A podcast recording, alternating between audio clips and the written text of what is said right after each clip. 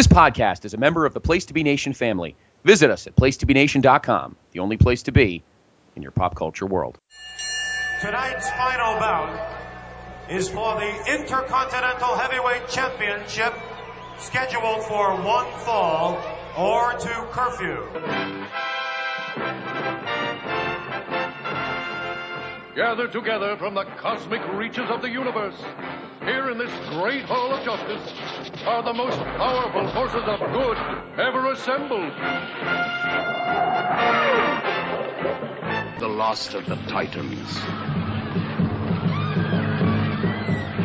In the passion and death of their struggle, the very art that had raised them to such Olympian heights was lost. Ah, their techniques vanished.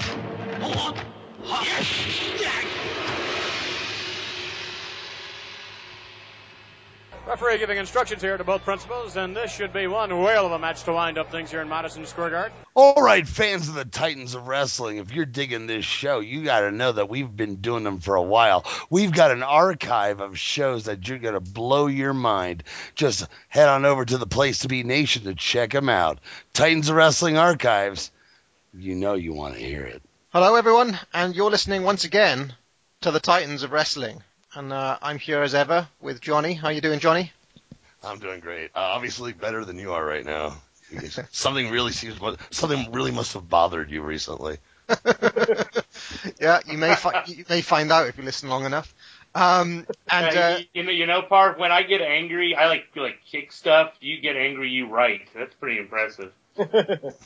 well, you know, I'm. That's uh, an anger management skill. It's the it's the T. Yeah, I go off and write an I go I, I, go off and write an angry poem about it or something. Uh, uh, Pete uh, is uh, also with me, of course. Um, doing great, guys. How you men doing today? Great. And great. Uh, Kelly, how you doing, Kelly? Oh, I'm doing great as always. Have you recovered from your um, DeNucci shut-in? yeah, I had a private moment with Dominic this morning. It's over now. Oh, is that what they're calling that? that is, is, is, that what they're calling it nowadays? did, did, do you want to do you want to give the listeners a sneak preview of of this, or are you keeping it all hush hush, Kelly? Um. Well, let's just say that I've got something uh, cooking here, something in the works that's gonna blow the minds of the fan of fans of Titans of Wrestling, and an announcement will be forthcoming. Okay. All right. Building hype. That's how you do it. Yeah. That's how you do it, uh, people.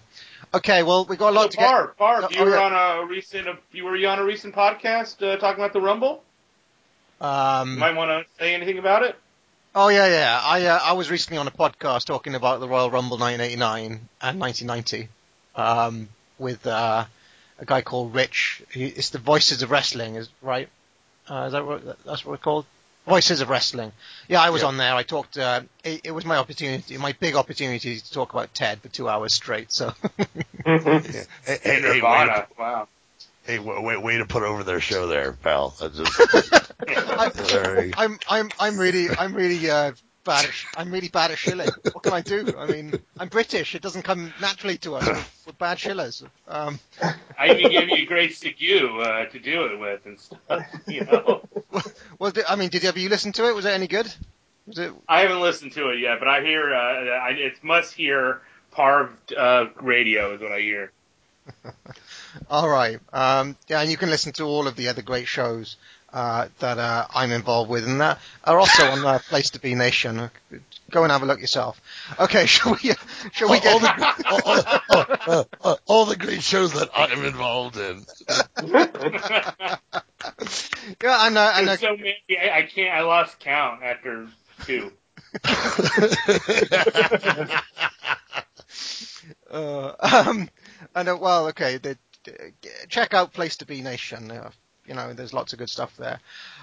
Okay, um, we uh, we're going to get straight into the footage today um, because uh, we got quite a bit to get through, um, including a, a 40-minute match uh, that we're looking at, um, and a couple of uh, cool bits from Kelly. So uh, no time to waste. Um, we're on. Uh, we're about September the sixth, um, 1980, and uh, Hulk Hogan interrupts Andre the Giant uh, during an interview here. So that the, the, uh, we see Canary Yellow Vince, uh, Canary Vince is with Andre, um, who and Vince says that Andre's been around the world. In fact, uh, they mention some unusual places, including India, uh, Japan, obviously, and South Africa. Now, is that true? Did Andre wrestle in India? Does anyone know? Not that I know. I wrestled all over the world. that is why I have to stay in such good shape. Well, I wonder what I wonder what Indian federations there were in 1980 that uh, Andre had been to. Um, And- Andre says that um, because of all of this, he needs to stay in shape, which uh, I thought was quite funny. Um, and uh, I like real quick. I like he's like in Japan, Japan different because they they're so little.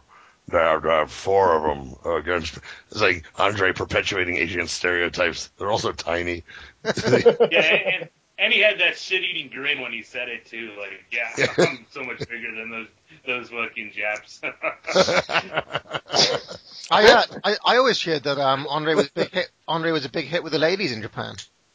That uh, well, he was a big hit with the ladies everywhere apparently, but Yeah. Yeah. especially he got a lot of action in Japan. Um, I wonder if he, he, get, he, he well, he took- also he also used to shit in the bathtub there too. So you know, That's why I kept going back.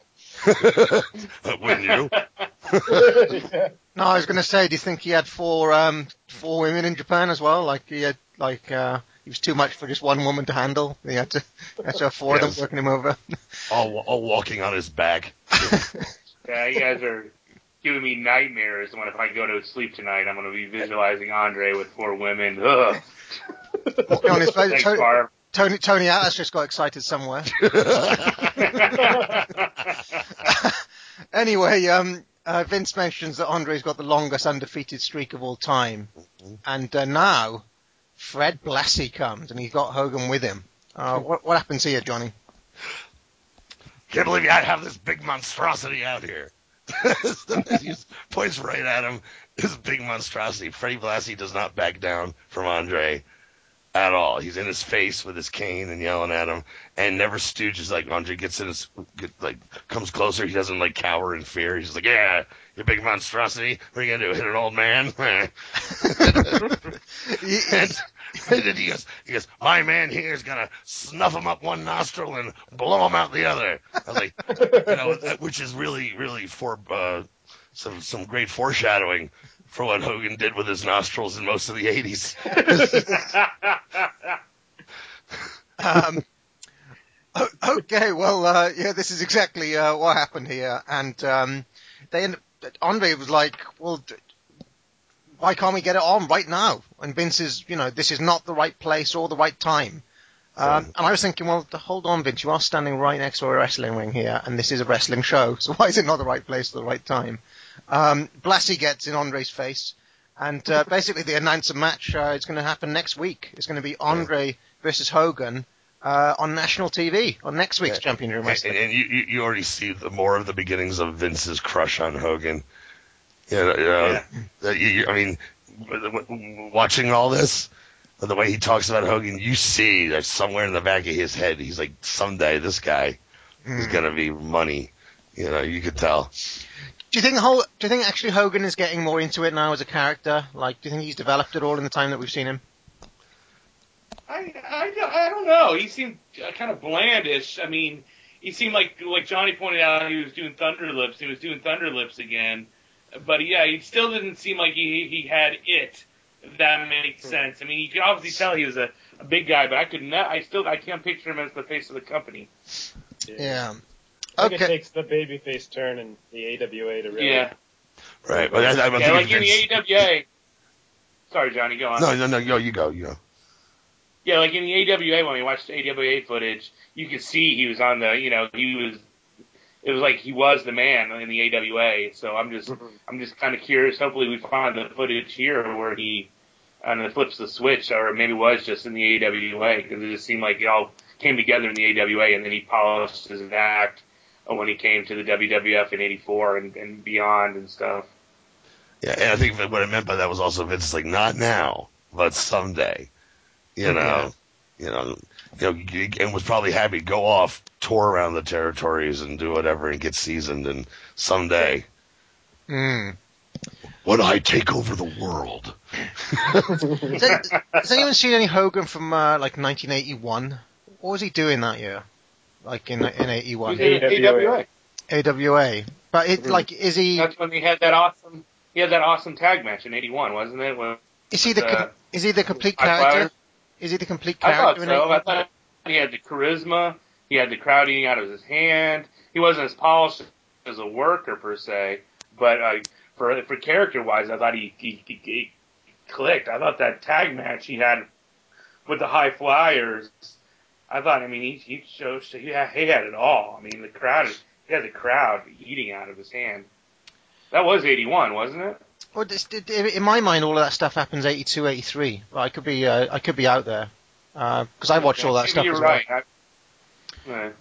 But what's funny is he went in as a heel, and in that Yeah, AWA, and in that they said basically in that AWA territory, this a guy like this with this kind of charisma, these fans were just not used to, really, and was like, and they turned Oh, him yeah. face. Yeah. I mean, yeah, he really stood out. Yeah, like right to at the the- other guys. Yeah, like even in the promos here, I don't see the charisma yet. You know, I I, I saw the charisma earlier, but here he's he's kind of I don't know, like he doesn't have the charisma like a, say a Stan Hansen has at this Yeah. point, and and he but he kind of but he's he's he has more color than uh than like Bobby Duncum and stuff, but he's not but he's not super charismatic yet. He's Blassie's carrying the charismatic end of this Yeah. of this pairing right now. Well, I don't have any problem with Blassie carrying anything, to be honest. Um, Well, every person you can know, and every place that you can go, and anything that you can show, you know they're nouns. A noun's a special kind of word. It's any name you ever heard. I find it quite interesting. A noun's a person, place, or thing. Oh, I took a train, took a train to another state. The flora and the fauna that I saw were really great. But when I saw some bandits chasing the train, I was wishing I was back home again. I took a train, took a train to another state. so let's uh, let's move on because the next match here is Andre the Giant taking on Hulk Hogan on Championship Wrestling. Uh, John McHugh with the introductions, and uh, it- as soon as you can see this as a TV match, you know, you knew immediately something's going to happen here. This isn't they're not they're never going to give us a proper match on TV. Um, Blassie looks like he's just straight come straight from uh, Guantanamo Bay tonight. He's wearing like a was like an orange jumpsuit, um, and um, well, what what happened in this match, Pete? Uh, it's pretty much, you know, it's it's a big angle, but I mean, they we start off with a really big showdown where you know it's building anticipation. They then they exchange like uh, mirror moves, kind of, and then all of a sudden Hulk loads up the uh, the the gimmick for the Hulk hammer, which is pretty much uh, uh, uh, the Larry the Axe's finish, uh, with his a clothesline to the forehead, and Andre just blades huge, and then pretty much it's just like the most. It was like almost like weird setting because all of a sudden Hogan is selling the arm because it hurt. Uh, he's out there with Blassie, and then Vince comes in and starts another interview almost while uh, Andre's just bleeding in the ring. It was almost. It was just weird in a way. What do you guys think? Johnny. Uh, I thought this was a blast. I, like, I, I can imagine, you know, like, you know, I don't remember this 'cause like I said I was really little, so uh, I don't, I know I didn't see this. But if I had, when I was ten, I would have been like, I can't believe this is on TV. You know, they would have got me. You know, I would have, you know. So I, I love the crowd, dude. There's this is some some crowd of guys in the front row. Uh, apparently, uh, off to your uh, your right are a bunch of Shriners in their little ties, and uh, I believe that was either Super Eight or his less fat cousin was sitting right right in the front row, I saw that guy. Yeah. Yeah. right next to some like old guy in suspenders and a pork pie hat and glasses. You know, who looked Yeah, like he just stepped out of night, the Great Depression and showed up Yeah, at, at, at, yeah, I know. I was like, match. what the hell? It was, it was almost insane. It looked like it was like 1960s footage. Yeah, I know. I mean, some of the way they were. I mean, it was like, man. and the guy who's the guy who's fanning himself the whole time was killing me because all I'm picturing, I'm picturing in my mind, he's like a some southern dandy, you know, who's you know he's he's he's a you know Barnett, and he's like, oh, I believe all this side of all this man meat in the ring is giving me the vapors. and I love when Hogan. This is my favorite part of this.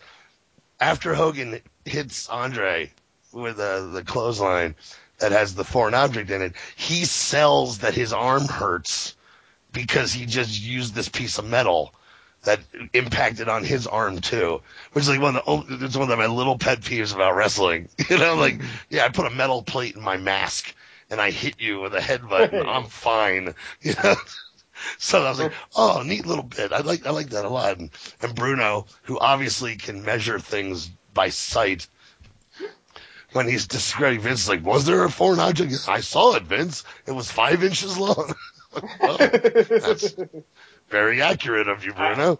I love I love the fact, Johnny, that the the gimmick uh, when people don't sell the gimmick in the in the mask bothers you, but the pile driver uh, doesn't impact their neck. I love that.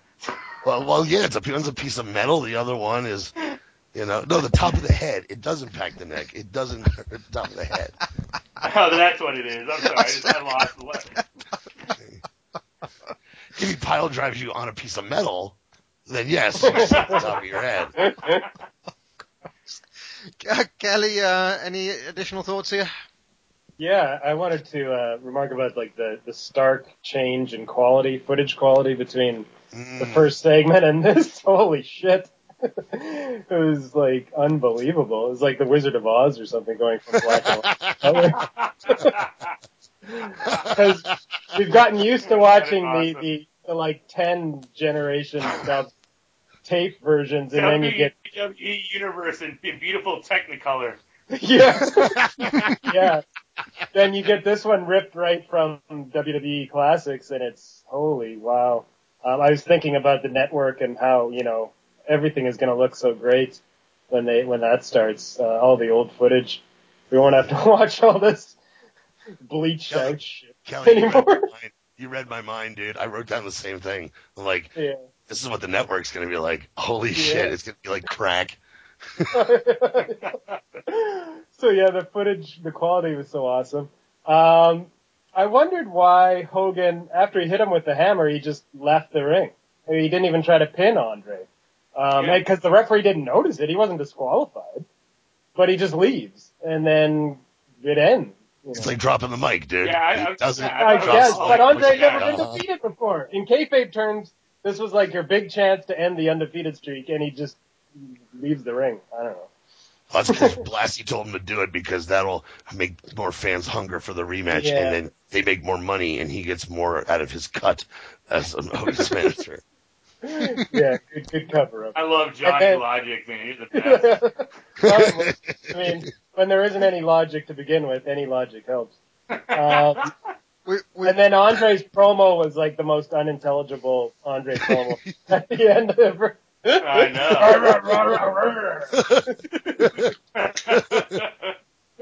I'm gonna go. I'm Hogan. That's all you could understand was Hogan. Yeah. And, and it's funny Yeah. because it wasn't. It wasn't like he slipped into French. he, was in- he, he slipped into Andre. Arr! oh yeah, Um. I, I don't have a huge amount to add here, but I've got a little bit of uh, nerd nerd factoids uh, here for you, Pete. Uh, I thought you'd appreciate this. Um, I was really Why, why are the nerd factoids all aimed at me? Oh well, you, you're the one who keeps on ripping me about my Vince in 1980, Vince in 1985 Okay, stuff. okay, okay. Um, I was interested by why John McHugh was the on the introductions here, and why Capetta was on the on the All Star Wrestling one. Because uh, you know, Capetta typically is in Philly, right? Um, and a lot of the uh, championship wrestling tapings were in um, Allentown, which uh, I believe Capetta also did. But Capetta wasn't here, so I was like, well, why not? Um, so I did look this up, and apparently this match was taped in Hamburg, Pennsylvania. um, and it was uh, it was actually taped on um, a different date um, from from when it aired. So the rest of the September the 9th uh, card um, from Championship Wrestling was from Allentown, but the Hogan versus Andre match was from the um, August the 20th in Hamburg. So just a little just a little tidbit for you there. Um, Yeah, I uh, want to say uh, the angle and the match aired, uh, happened at the same time because the crowd was the exact same people. yes. Yeah. So it, it was um, it was from that same taping in Hamburg. Yeah, they would film three weeks worth of shows in one go, right? And they would do that all the way up. I think you're just taking it back how 90s. pretty the second hamburger looked because it came off a DVD and it did say Hamburg in big print and stuff all over the over the over the video. Oh yeah.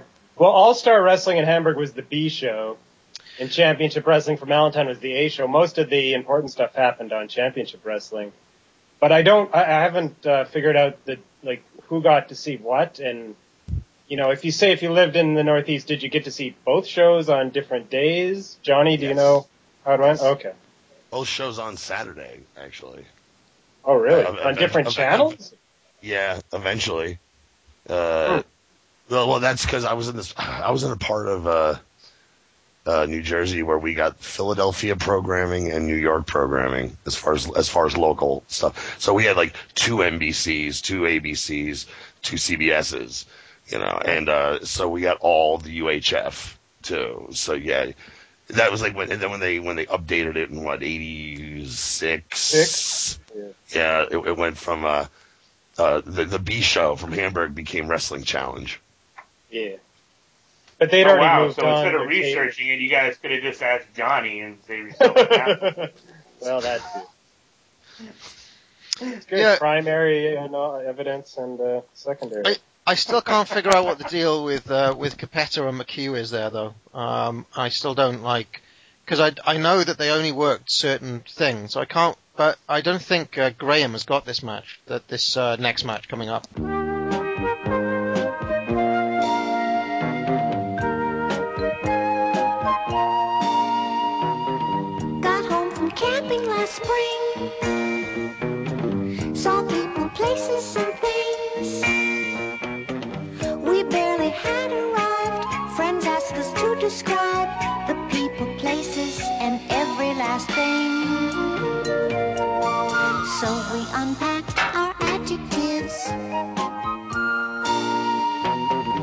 Yeah, the um, the September the twentieth.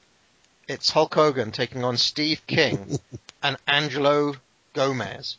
Now, St- now Steve King uh, is a jobber extraordinaire. So, so Kelly, uh, I'm assuming you've got a bio here, and as a, Yeah. as uh, you give this bio, I'm going to see if I can find uh, when this match happened and where it happened because uh, it's one of the one of the mysteries. Okay, take it away, Kelly. All right. Uh, yeah, this may be one of my longer ones. We'll see. Uh, I this was done when I had the um, holiday break and I had three days off, so I, I took my time on this one. It wasn't a rush job. Um, so Steve King, uh, you know, as we can probably tell by looking at him, that's that's not his real name. Uh, his real name was his real name was actually Jose Rivera. Um, Jose Rivera, and which is super confusing for guys in the uh, for guys in New York at this time because there was so many different Riveras. Um, there was Jose Luis Rivera, of course, as we've seen. There was Johnny Rivera. Uh, Victor Rivera preceded um, these guys by a few years. Um, so there's uh, I, I stumbled on a thread. I think it was on Kayfabe Memories called the Rivera Conundrum because in a lot of the a lot of the results. That's, that's so kayfabe memories. I know. Because in a lot of results, there's confusion over which Rivera was wrestling in which match, and, and it goes on and on. It's it's yeah, it is a total uh, uh, typical kayfabe memories uh, thread. so specific, so so spe- such specific topics. Anyway, so he wrestled under the name Steve King. Um, he was born in 1952 in Little Ferry, New Jersey. I'm not sure how close that was to your old stompy grounds, Johnny. Uh, Um, I, I I never heard of Little Fairy, New Jersey. Oh, Uh. What sort, of, what sort of town is that? Little Fairy. no, uh, no, And I, how I dare knew you insinuate that Johnny was, might be nearby Little Fairy? no, no, I've known quite a few little fairies from New Jersey, but no, I didn't know they had their own town. well, apparently they do. You Yeah, a lot military fairy. A lot of these guys have been from New Jersey, I think. Um, anyway, let's see. He oh he died um, June the twenty first, two thousand eight. So not too terribly long ago. Um, let's see. So in uh, when we're seeing him, he's about 20, 28 years old. Uh, the earliest result I could find was um, December seventh, nineteen seventy six, the Philadelphia Arena um, where he uh, it was a championship wrestling taping. At that time, this was pre Allentown. They did tapings at the Philadelphia Arena, and he lost to Ken Patera at that uh, show. Um, oh yes, his stats, uh, career stats that I could find: uh, 39 wins, 35 draws, and 302 defeats. So very typical. Typical line for these guys that I've been researching. Ten times the losses of wins is usually the the rough uh, uh, equivalent of uh, how it goes. Um, let's see. His first win that I could find was May 27th, 1977, at a place called the Zembo Mosque in Harrisburg, Pennsylvania. Now, and the Zembo Mosque was actually at this time it was a regular stop on the on the the loop for the WWF. Um, anyway, he defeated someone called Carlos Vega, who is a pure jobber. Uh, you couldn't click on his name. I couldn't find any information. so there's one. Um, but other than that, I mean, King, uh, I think, you know, he, I'd mentioned him a few times in previous episodes because he, he lost to all the other jobbers at one time or another. He lost to Frank Williams. He lost to Johnny Rods.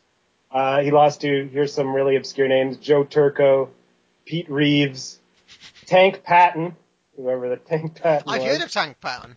Oh yeah? that, that, that name has come up before in my very, you know, I've just that, that I've come across that name at least once before. Yeah. I'm pretty sure Tank Works is, is a Watts. pure jobber. You're, you're, you're thinking of George C. Scott. Oh, wrong, man. Wrong, wrong patent. Um, he lost to Gypsy Rodriguez. That's a name that's come up a bunch of times. We still haven't got to see Gypsy. I don't know if uh, if we do on this footage. Uh, he lost to Tony Russo, Mark Pole. That name's come up a few times. Um, 1978 was King's career year. He had 13 wins that year. Uh, so he had 39 for his career. 13 of them came in 1978. That was his peak. Um, some of the highlights from that year for Steve, he defeated Mike Madero at the Philadelphia Spectrum, April 22nd. So that's, that's a big win. That's at the Spectrum, big arena. He defeated Dennis Johnson at the Boston Garden, May 11th, or May 1st. Uh, so another big arena. And he had defeated someone named John Tzinas. T, T-Z-I-N-A-S. I'm assuming the T is, is silent.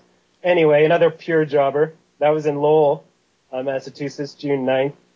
And now back to the Zembo Mosque in Harrisburg. This was, I'm dubbing it Steve King's house. Because he, he won, he has no less than four victories at the Zembo Mosque, or had four, Oh, wow. no, less, no less than four victories at the Zembo Mosque over the years. Uh, he defeated Jose Estrada there. Um, he defeated someone named House. Pinky Larson. What's that, Pete? He defeated Pinky Larson twice at the Zembo Mosque. And I, I've dubbed Pinky Larson Steve King's bitch. Because he had a 2 0 record. No, he had a 5 0 record against Pinky Larson, actually. So, What so we hey, Pinky's in a- what what what we gonna do tonight? What are we gonna do tonight, Steve? The same thing we do every night, Pinky.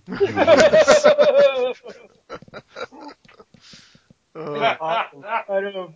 Pinky's now the new low man um, out there, I believe, the new clubhouse leader. See if you can top Steve or Pinky Larson's career. Oh Jesus! Um, he lost uh, Steve King back to uh, King. He lost to Roddy Piper when Piper made um, uh, an appearance at MSG in 1979, April 30th. Uh, Piper actually wrestled three times at MSG in 79 and on a couple TV tapings. So I'm not sure if there was like a, yeah, that footage is out there. I've seen it. There's one, one of the TV tapings, Piper plays his bagpipes before the match to get heat right. Um, I'm not sure if there was ever much thought of him coming in permanently at that time. That would have really uh, changed history if uh, Piper came in permanently in 1979. Eh? Um, let's see. 1980. Oh, here we go. Some more interesting stuff and, and, and, and great stuff. In 1980, uh, Steve King uh, wrestled 109 matches. That was his peak year as far as output goes. And in 1980, he formed a team with my boy Dominic DeNucci uh, in a futile attempt to defeat the Samoans on TV. Remember, this was during DeNucci's uh, uh, middle-aged and crazy period where he was teaming up with random job guys on a weekly basis uh, in tag matches. and so Hey, you, hey, you, you, hey, you, do you want to get a famous? You team up with me, eh? Yeah. we go out. they actually teamed together seven times. Um, and guess what their record was as a team? Oh and seven. Seven and a, oh, okay. So they yeah they wrestled the Samoans a bunch of times, and they also still were teaming when the Moondogs came in, and they wrestled the Moondogs a few times. Um, King's last recorded win for the WWF was April 24th, 1982, defeating Tony Colon in Springfield, Mass. I don't know if this is a relation to Carlos Colon, uh, probably not. But anyway, um, he stayed with the WWF through 1985 and had one show for Pro Wrestling USA, uh, 1985. Uh, like a lot of these guys did, uh, did, they, uh, seemed to, uh, join up with Pro Wrestling USA because it was local. It was in the Northeast or they did a bunch of shows in the Northeast. And on that show, he lost to superstar Billy Graham. That would have been, I guess, still Kung Fu Billy Graham at that time. The, uh, Oh, God. yes, Carv is very familiar with that version of uh, Billy Graham. And hey, we're going to be encountering him soon enough, or well, in a couple. He has a whole award named after him. Yes. Do you think he could uh, take it on both shows when we when he shows up? Because uh, he's probably the worst worker I've ever seen. Yeah, well, I've seen plenty of, uh, well, not plenty, but some of uh, Kung Fu Graham's matches coming up in the WWF, and yeah, he, doesn't he doesn't look very good. That's that's for sure. That's going to be fun. Um, a lot to look forward to, Parv. Three more years of Backlund uh, on top too. To look forward to. Sweet Hansen returns eventually. Oh yeah, Jay Strongbow comes back. Oh, we got lots, lots of good stuff. So after uh, 85, King vanished until uh, 1994. And in 1994, he actually uh, resumed wrestling for the WWF for a few shows, uh, mostly in Lowell, Massachusetts. So I'm assuming that's just where he lived. And, you know, they just called him when he came in, or when they came into town, sort of deal. Um, but he also wrestled for an independent promotion in Connecticut called the IWF, which it seems like there was a whole bunch of IWFs over the years. Anyway, um, on what was the date? March 12th, 1994, he teamed with someone named Brittany Brown to defeat Jamie West and Snooky Fink. Uh, so that was his last recorded win. Um, a lot of obscure names in that one. That card also featured someone named Terra Rising. And the main event of that show, ooh, this is a good one, Warlord versus Lanny Poffo. Wow. Uh, yeah. Big time main event. And King's last Main match. event in any arena, Jess. Wasn't Lanny Poffo working for WCW in 1995? I thought he was. I thought he was This contracted. Was- yeah, maybe. This was 94. Um, 94, so, right? Okay. I mean, I, I'm sure you could still wrestle for these, these, um, indie, uh, Well, well, I just know he was on contract with WCW and they didn't Right. use him. They didn't Yeah, use him in like two yeah, years or something. oh, more than that, I think. He was getting paid for years. It was a favor to, uh, yeah, he was there with to He was hooked with Randy. Yeah. Yeah, yeah. And so King's last match was April 5th, 1995, Wrestling Challenge taping, losing to Henry O. Godwinn. And that's it for Steve King. What, what a way to go out. Yes. Yeah, getting getting slopped on your way out. You gotta love it.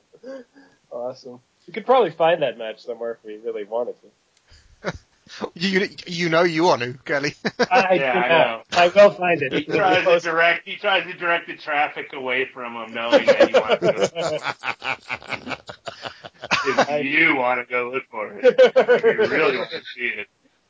Um, I've uh, I have uh, actually found some details about this match now. It did happen in Hamburg, uh, Philadelphia, in the Field House.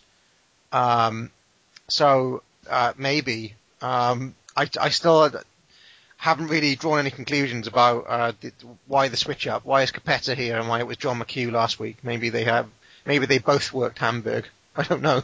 Maybe, Uh, maybe one was sick. Well, you know, Or maybe maybe Capetta was out with HIV or whatever. um, actually, I that tell you what, you know, s- s- stay stay on the case, Miss Marple, because you're, you're gonna you're gonna, be breaking, this one wide open soon. But it's, it's very the the the um the, the contractual situations of uh, 1980 WF ring announcers is a very important uh, area of research, Johnny. I need to know because I thought I hadn't seen McHugh outside of well, I mean, I thought I don't know. Fink is the New York guy, isn't he? Capetta does a lot of the Philly shows, and McHugh, I don't know. Or was it that McHugh was Championship Wrestling and uh, Capetta was All Star? Maybe it was that.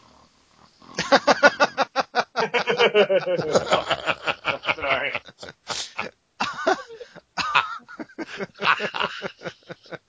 Hogan, well, you know, maybe maybe Capetta uh, was taking a break because he had gotten that haircut that we'd see uh, here, and it was hiding for a week before he'd go into public.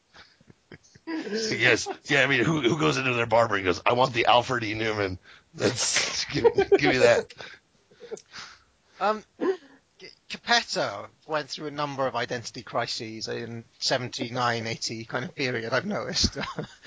anyway, anyway, um, uh, Hogan is in his Pied Piper cape uh, now, and um, I've been, actually been doing a little bit of reading about the Pied Piper recently, and uh, he's quite a dark piece of work if you uh, if you look him up. Um, he did a lot of uh, dubious things to those children.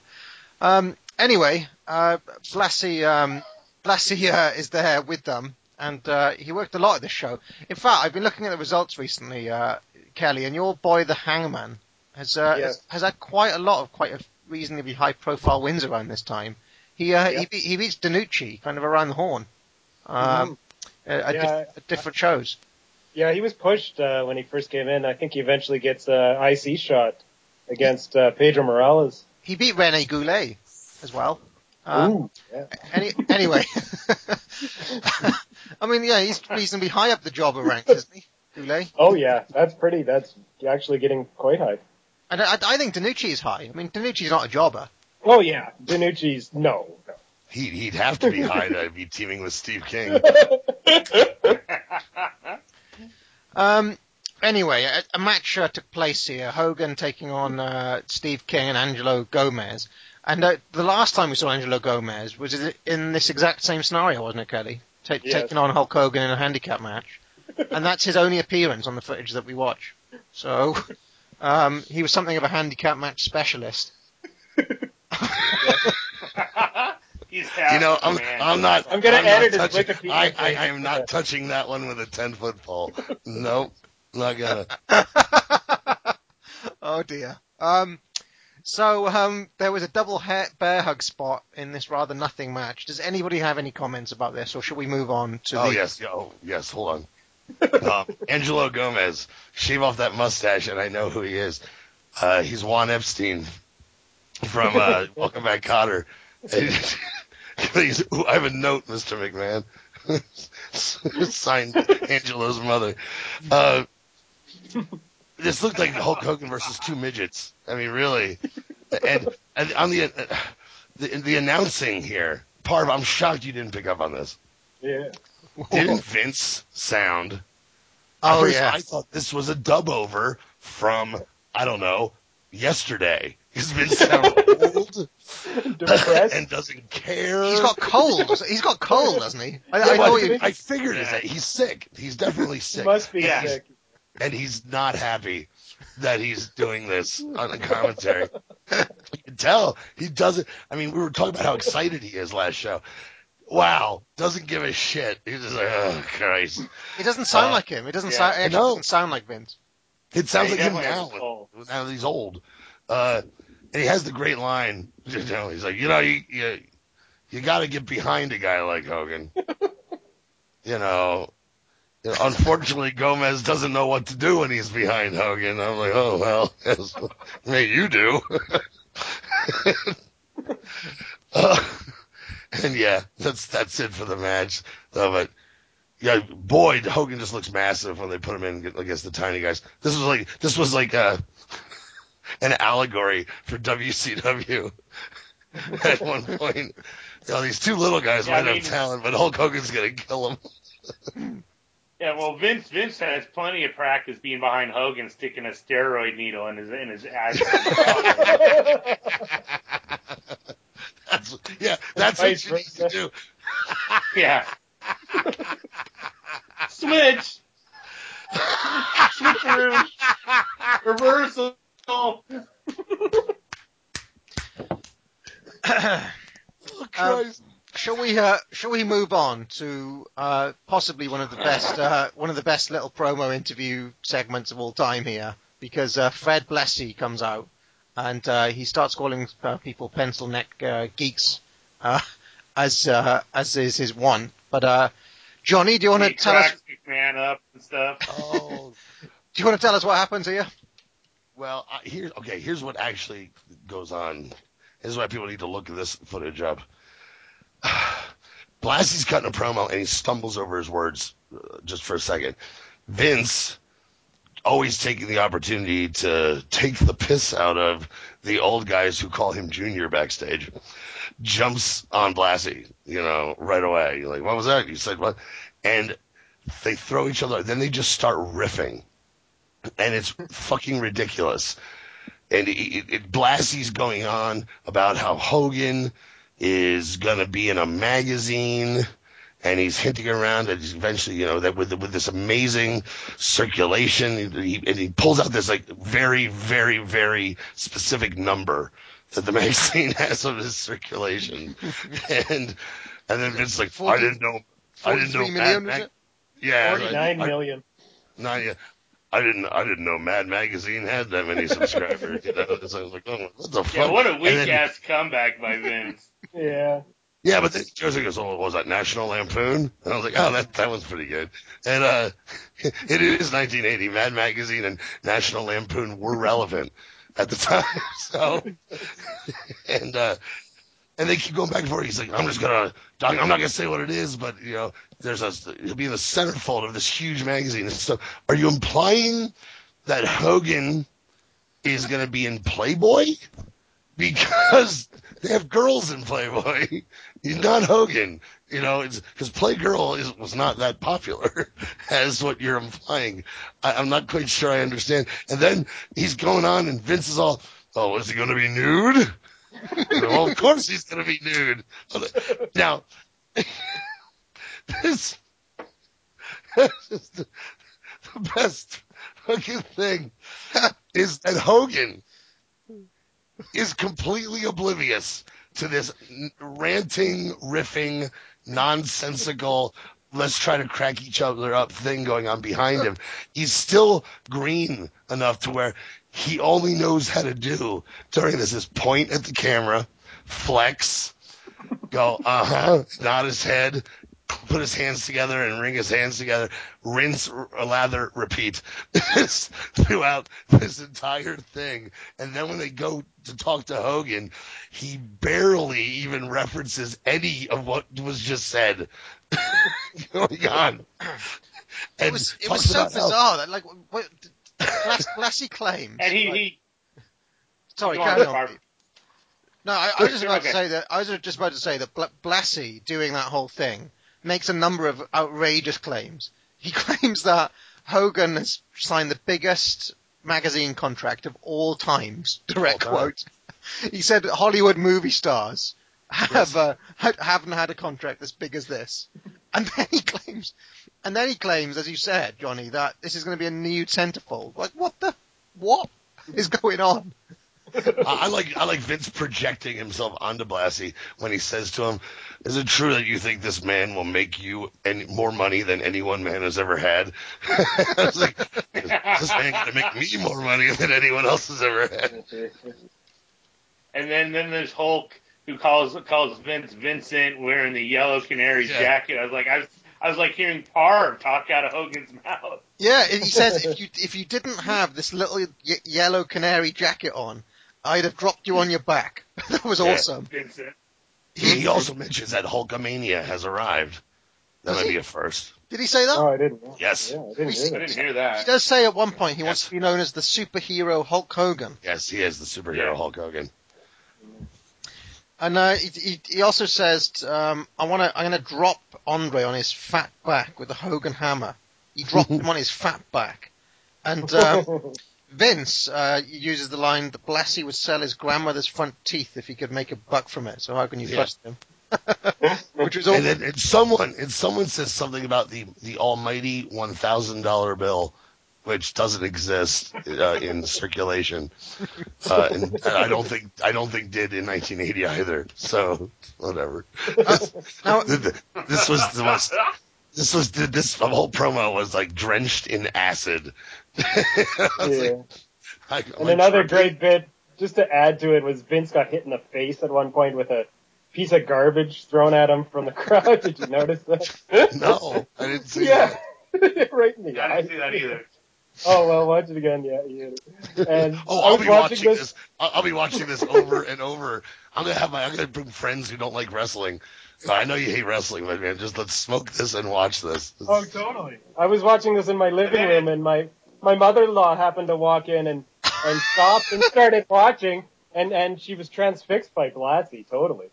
Uh, she was laughing her ass off at what Blassie was saying, and she never watches wrestling, hardly knows anything about wrestling. I, I will say of all the promo segments and things that we've covered on this show, this is one of the ones that you should try to check out. yeah. And it's, it's actually on the um, Hulk Hogan Unreleased Collector Series, the WE release that was released back in uh, 2009. Um, it's uh, I think the section is taken off there because it was in pretty good quality. So um, you should you should try to find that.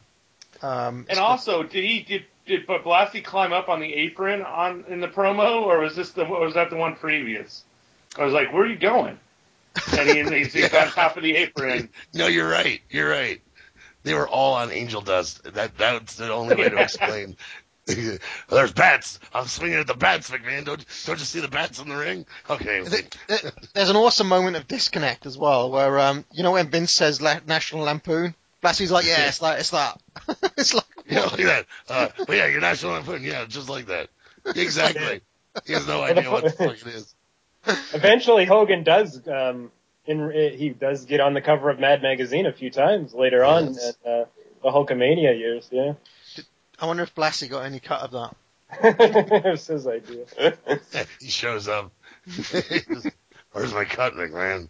what the hell are you talking about?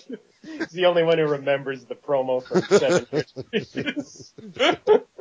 There, there, there's another little awesome moment. I can't remember if it was in this promo or the or the previous one where um, Blassie uh, claims that when him and uh, Hogan are walking down the street, all the women are flocking, as if like as if kind of Blassie is part of uh, a draw to the women at that point as well. Did, did you catch that?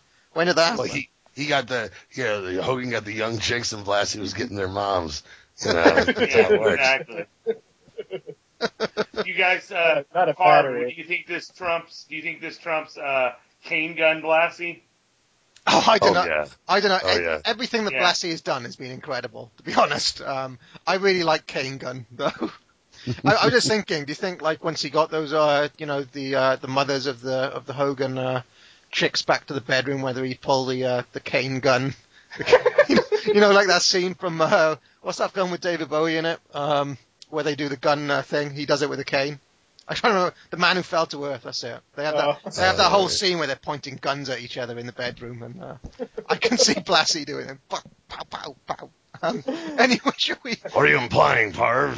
You petalneck geek? I don't need any assistance. I don't need any assistance with these with these these trollops, these tramps. Oh, I, I don't need gimmicks. I have enough stamina to last. Yeah, I don't, need any. Yeah, I don't need any gimmicks in the bedroom, Parv.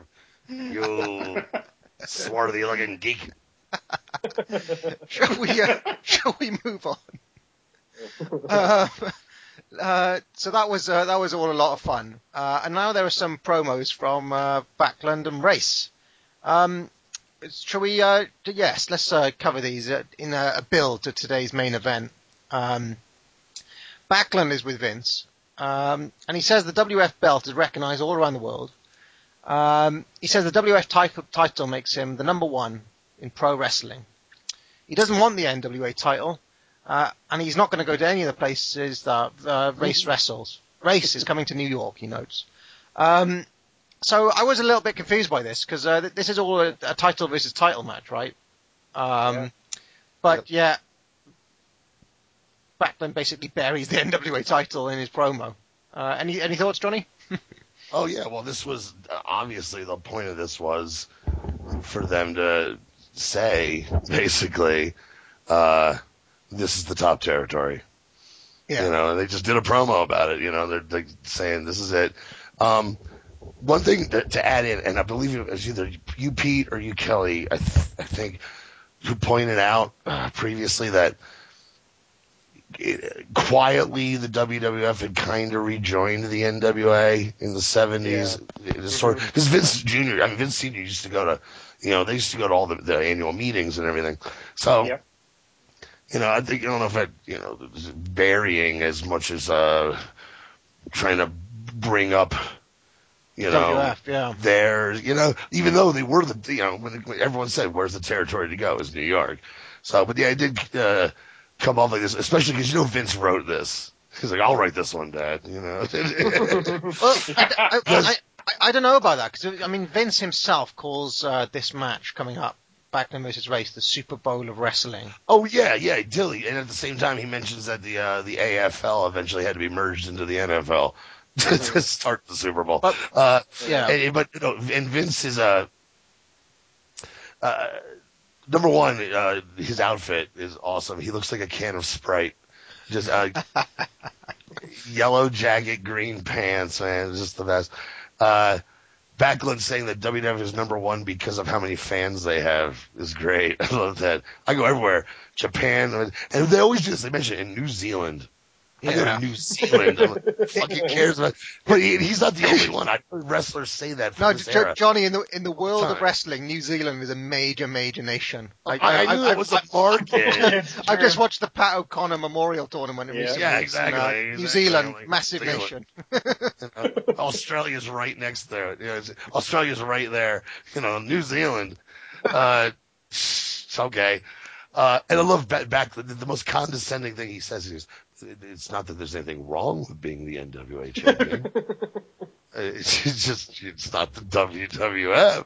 You know, there's nothing wrong with that." I'm like, "Oh, what a that's Backlund didn't write that line." I mean, and for, for younger, I mean, for younger listeners, I guess, um, the WF title was not the world title at this point, um, and I think they were trying to transition it into being a world title, but Oh, really, they that's- considered- no, no, no, they considered it a world no, title. I, I, I, I, yeah, I- it was their world title. it was, a, But it was never no, billed no, as the no, it world was, it was a, it was a company title. Uh, the, the, technically, it was a company title, and, it, and they, they didn't bill it. They didn't bill the WF champion as the world champion because there was only one world champion, the NWA champ. So, th- so this is, I mean, they're, they're really trying to uh, position this as being. Yeah. I think they're trying to transition it more. I think that has more. I think that has more to do with the fact that you just don't want to use the. They just didn't want to use the word "world" twice in a in a, in a, in a title. It's like the World World Wrestling Federation champion. You know, it's they considered it. They considered it. You know, the belt. You know, and many Mm-hmm. people and many people did the whole like. Well, real fans thought the you know the NWA belt was the real. You know, that's an Apter mag fucking thing more than anything else.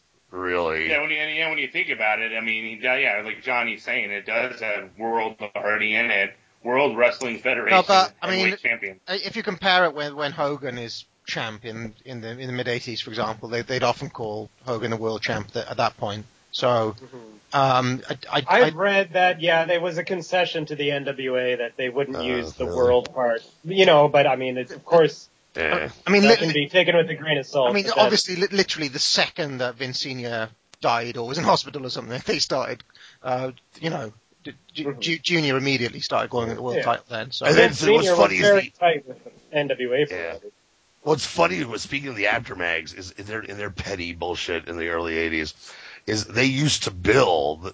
There were three world champions, NWA, AWA, WWF, and towards the end of Backlund's reign, uh, when Vince Jr. they decided they were going to knock down the WWF title to not being an actual world title, and they made sure to mention this all the time in the magazines. there was only two world champions, and then the WWF champion was Yeah. you know, cause, 'cause- because and the, the reason was because uh, they won't defend against other baby faces like that was going on every day in fucking AWA and NWA at all, you know. That, And, that uh, must have been some sort of back behind the scenes thing with Yeah. Vince Jr. and and the and after or whatever, because Yeah, it seemed Stu- very Stu vindictive. Yeah, it was vindictive by PWI. Yeah, definitely. but I love how Vince goes, goes, you know, in many sports there was two and one failed. The WHL, you know, the ABA, you know, the AF, you know, and so he's insinuating that, you know, one of these is going to end up being a failure someday. Hmm. And, uh, He was right. it- it- yeah, well, and then I love this when he you mentioned this part, but he says, "I'm not going to go to those towns." That was just like such another slam. I know. Uh, he's like, you know, like he was like, I, I don't want Race's belt because I'm not going to those towns. It was almost a heel thing. I'm not going Yeah. to those podunk towns. Yeah. You know, out in Kansas City and some some fairground in Tulsa, Oklahoma. I'm in New York City. This, I mean, Andy Kaufman could have done this. I'm from New Yeah. York City. You know, I don't go to your po- Tampa auditorium. Blah. You know, fuck you. You got to come to the garden, baby. yeah. No, that, that, this is exactly the, the tone of this uh, whole back. It was a surprise. Probably, probably um, the best Backlund promo so far. Uh, in Yes. terms in terms of what Yeah. it said. Yeah, I was. I, I agree. I agree. I, I was thinking Yeah. the same exact. Because. I think he actually believed it. It was real for him. You know, he actually Yeah. believed what he said. Yeah. Okay, and uh, now Harley Race cuts a promo. Uh, what, what, uh, Johnny, what did he say? He, he very short and to the point. Uh, Yeah. no, I, I ran into, I ran into Backlund in Japan. You know, and he wouldn't face me there, so I had to come to his backyard because he wouldn't face me. So that's why he, so he's spinning it. Yeah. You know that you know that he's come there because he wouldn't face him anywhere else. And So, uh, so, so now I'm here in your backyard, Backlund. Yeah, he called it Yeah. the epitome of wrestling today. yeah, Uh, the epitome of wrestling. Uh, but it's pretty short and to the sweet, uh, uh, short and to the point. Yeah. So, I mean, going into this, it does seem like this is going to be a real, you know, two major champions facing off in the Super Bowl of pro wrestling. Uh, the epitome of wrestling race there in that promo. You think, shit, there's one tough son of a gun. That, that's what it, you know, it's short, it's to the point, and he looks like he could take your head off with a punch, right? Um, Yeah, but also you got to figure. I mean, if they ran those back to back, who looks like the who looks like a champ there? Really, the guy with the sit down interview who gets to talk and and, and trash and talk, or the guy who gets uh, thirty seconds, you know, next to ringside, you know, and just says, you know, I, you know, and, and ma- with an excuse. Yeah, they, I mean, in terms of screen time, they give Backlund a hell of a lot long. You know, they give him a lot longer with it. You want podcasts? Well, look no further than Place to Be Nation, the home for the best catalog and variety of shows you'll find anywhere on the net. There's the Place to Be podcast, where the big boys play, the Brad and Chad show, Wrestling with the Past, Titans of Wrestling, Goodwill Wrestling, Richard and the Mailman, Grapple Talk, and the Kings of Sport with our good friend Nate Milton. Want to take a second to thank our supporters and ask you to check out their great sites. Graham Cawthon and the history of WWE.com, a complete archive of wrestling shows throughout history. Also, our friend Dave at TWFnews.com, your home for wrestling news updates and great conversation.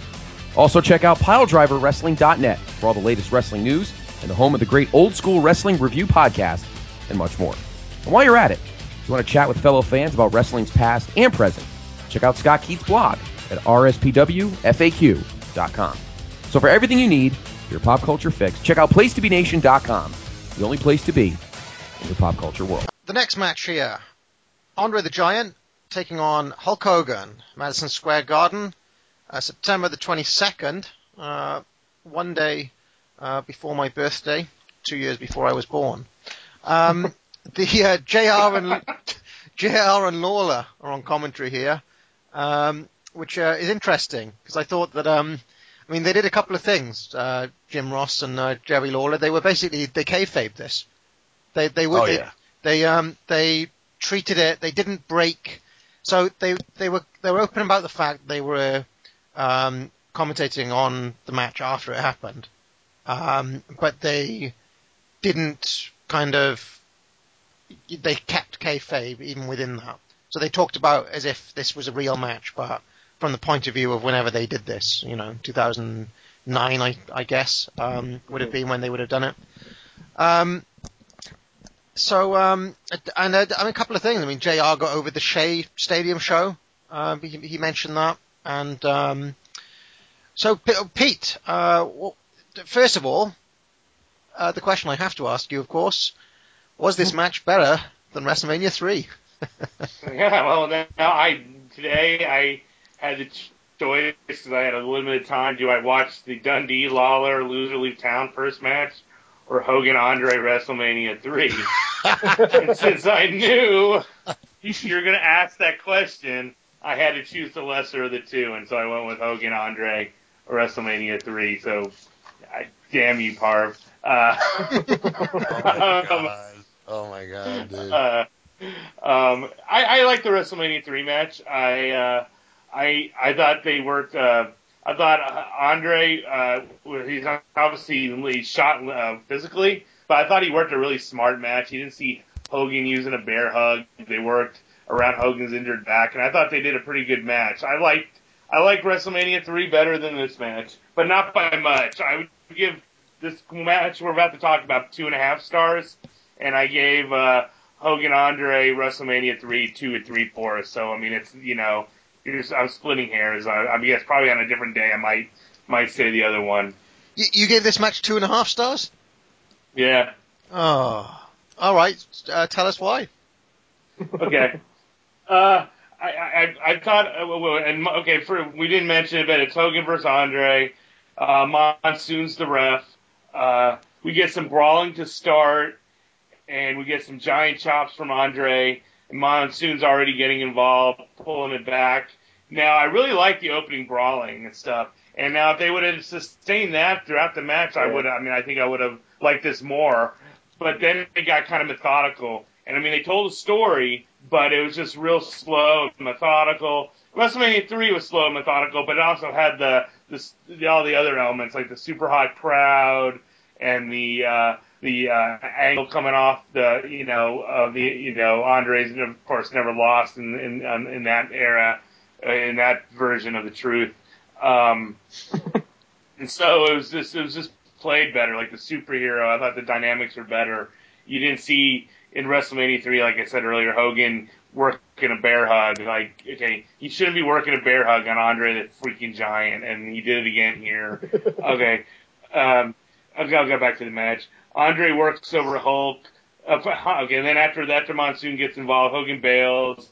Andre's working over Hulk, stomps Hulk's fingers. I thought that was pretty fun.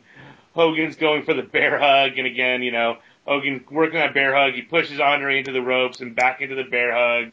Uh, Hogan attempts to lift Andre, and his weight causes his uh, his back to give out. Andre's face first on the mat, and Hulk delivers an accidental leg drop and elbow drop to the back. I thought that was I thought that was really well done. And Hogan's Hogan's focusing on the back. Hogan Hook with a chin lock with a knee to Andre's back. So that was that's you know it's kind of like a bow and arrow. Uh, Hogan's uh, again getting the focus in the back. Hogan with the punching to the back, and again back to the bear hug. Andre escapes with a nice little headbutt. Andre delivers some stiff, just stiff ass chops on the floor. Man, they were, they were stiff. Massive. Andre with a yeah, Andre with a slam and misses the giant splash. Andre now he's working the bear hug.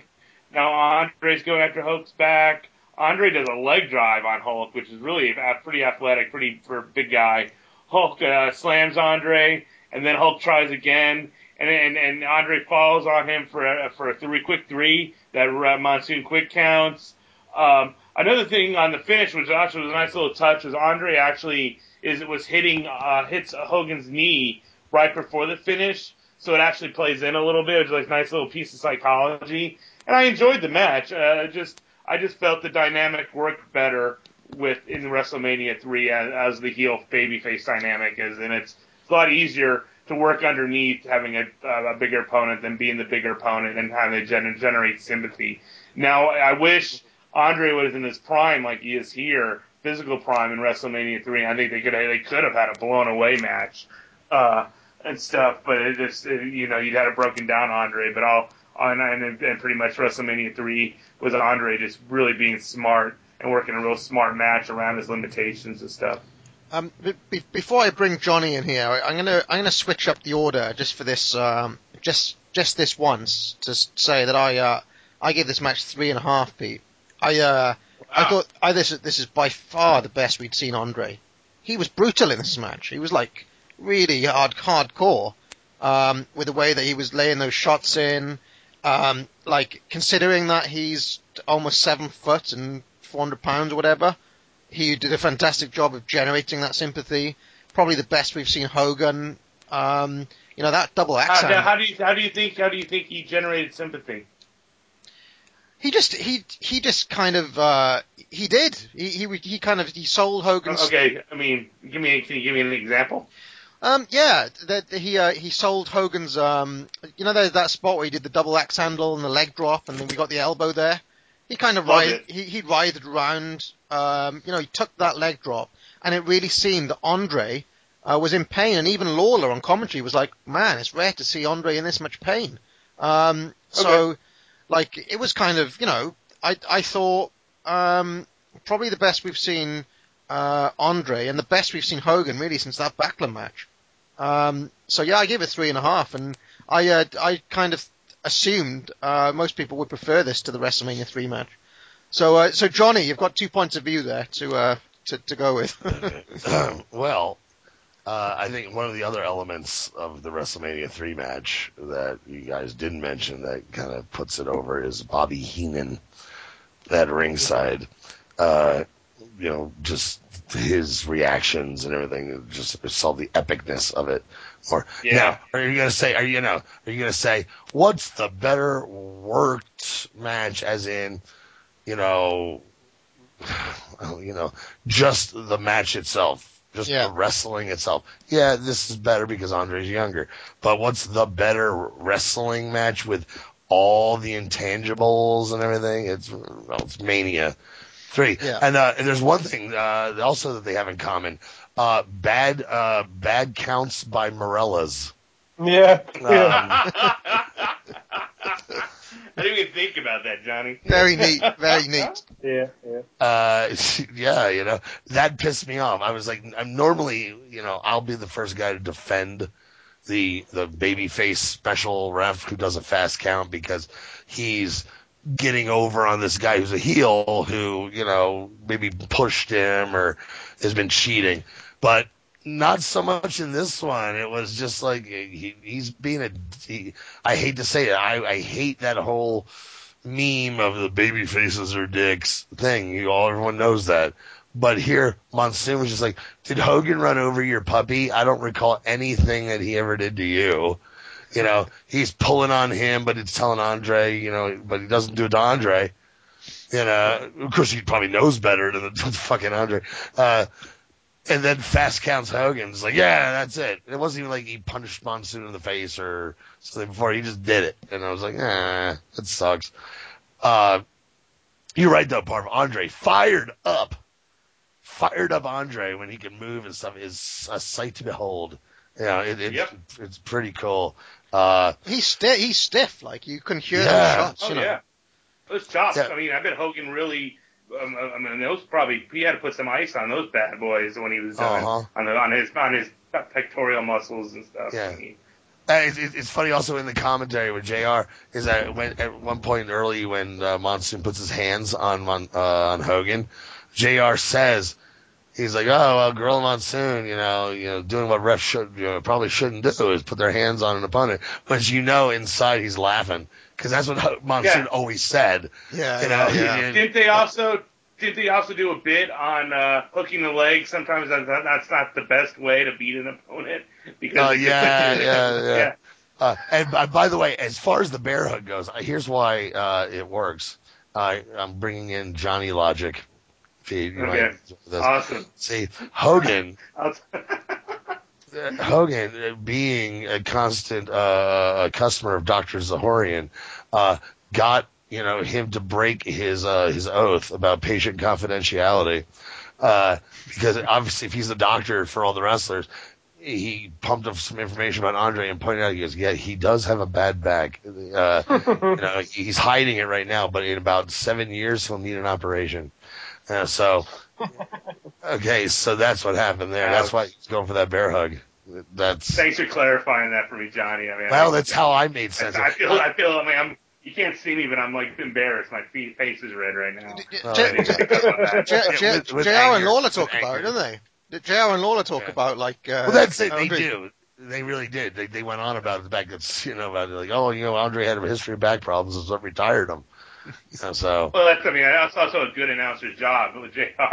Uh, I mean, doesn't want to make the psychology look stupid. I mean, that'd be a bad. Uh, that'd be one of our bad examples of announcing. and, and, and you know, and go- going back to have great announcers again, you know, like from the last show, Jr. on this thing for uh, WWE uh, on demand or whatever this was, still takes the time Yeah. to put that over, to get that over in a match. It, this sounded, it sounded like those those Florida things we were talking about when Gordon Solie would talk about footage that had just happened a week ago. It, they, it, I got that vibe from this too because they were like kind of laid back, you know, talking about it, but they were treating it like total kayfabe. They, they, JR did a really good job of getting over why these two were feuding. They they more or less nailed the exact story as well. Yeah. So that was cool.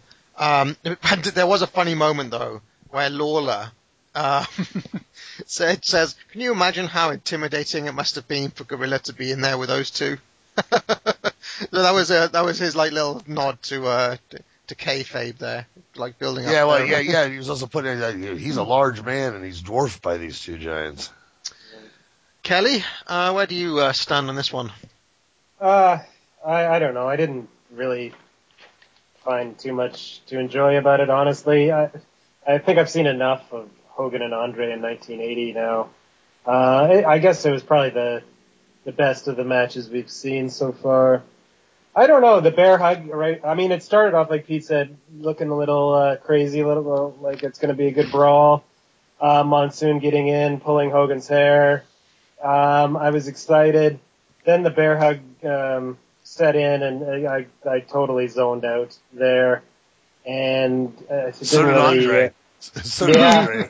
Andre. You saw. Yeah. Ne- needed some I don't painkillers. Uh, I was going to take a nap while you do this. Yeah. Uh, Yeah. I, Oh. I'm drunk. I'm drunk off my ass. It's like, have you ever seen that match? It's later with uh, Hogan, or not Hogan, Andre and Big John Studd from Philly about 1983, where Oh I yeah. think Andre passes out or something when they're in a front face lock for about 10 minutes on the floor or on Yeah. the mat. that's that's that's classic. This, yeah, I don't know. Um, yeah, I didn't get too much out of it, honestly, and I like Hogan at this time, and do you Andre think too. they have a, a? Do you think they have? They're capable of having a good brawl? Because I think they do. What do you think? Kelly? Yeah, I totally think they are. I, I totally think. Well, I mean, Hogan at this time, I guess in Japan he had some pretty uh, wild stuff with uh, Abdullah the Butcher. I saw that match. That was pretty crazy. Um, uh, yeah, I think I think he. Yeah, they could have had a wild brawl. Um, maybe it's out there somewhere, but It, yeah. it really got me in the mood to watch uh, uh, Andre Hansen, uh, basically. Yeah, well, and uh, which I'm probably going to do after we finish recording tonight. So that's what I'm going to look forward to. Yeah, Um, that's amazing. Uh, the, the one last thing I wanted to mention um, here uh, before we um, uh, move on is that uh, on commentary, JR and Lawler wonder if Andre has ever been slammed before. Because there's a moment where, uh, and uh, I, I, I was jumping up and down. I said, I'll tell you, he's been slammed at least twice. They, they no, no, no, dude, dude, they were, they were, they were towing the company line, but not really wink, wink, because they're just like, you know, like, oh, look, you know, because I mean, obviously, Hogan slamming Andre is like a transitional move uh, in, in these these these matches. He's done it You in know, every single yeah. match. It's like he doesn't think- even Yeah, slam yeah, yeah. Hell, it's- it's- Jerry Jerry Lawler slammed Andre. I mean, that's, that's, Yeah. that's, that's they Yeah. talked about that Really? before. I mean, for Yeah. Oh yeah. They. they yeah. They. They. they, they so I. I kind of got the vibe that they were kind of Yeah. just like. You wink, think they were? wink, If, you think they were just yeah. uh, They. doing a They were insight? wink, wink. Sort of wink, wink, nudge, nudging there. You know what I mean? Know what I mean? It's like Saying.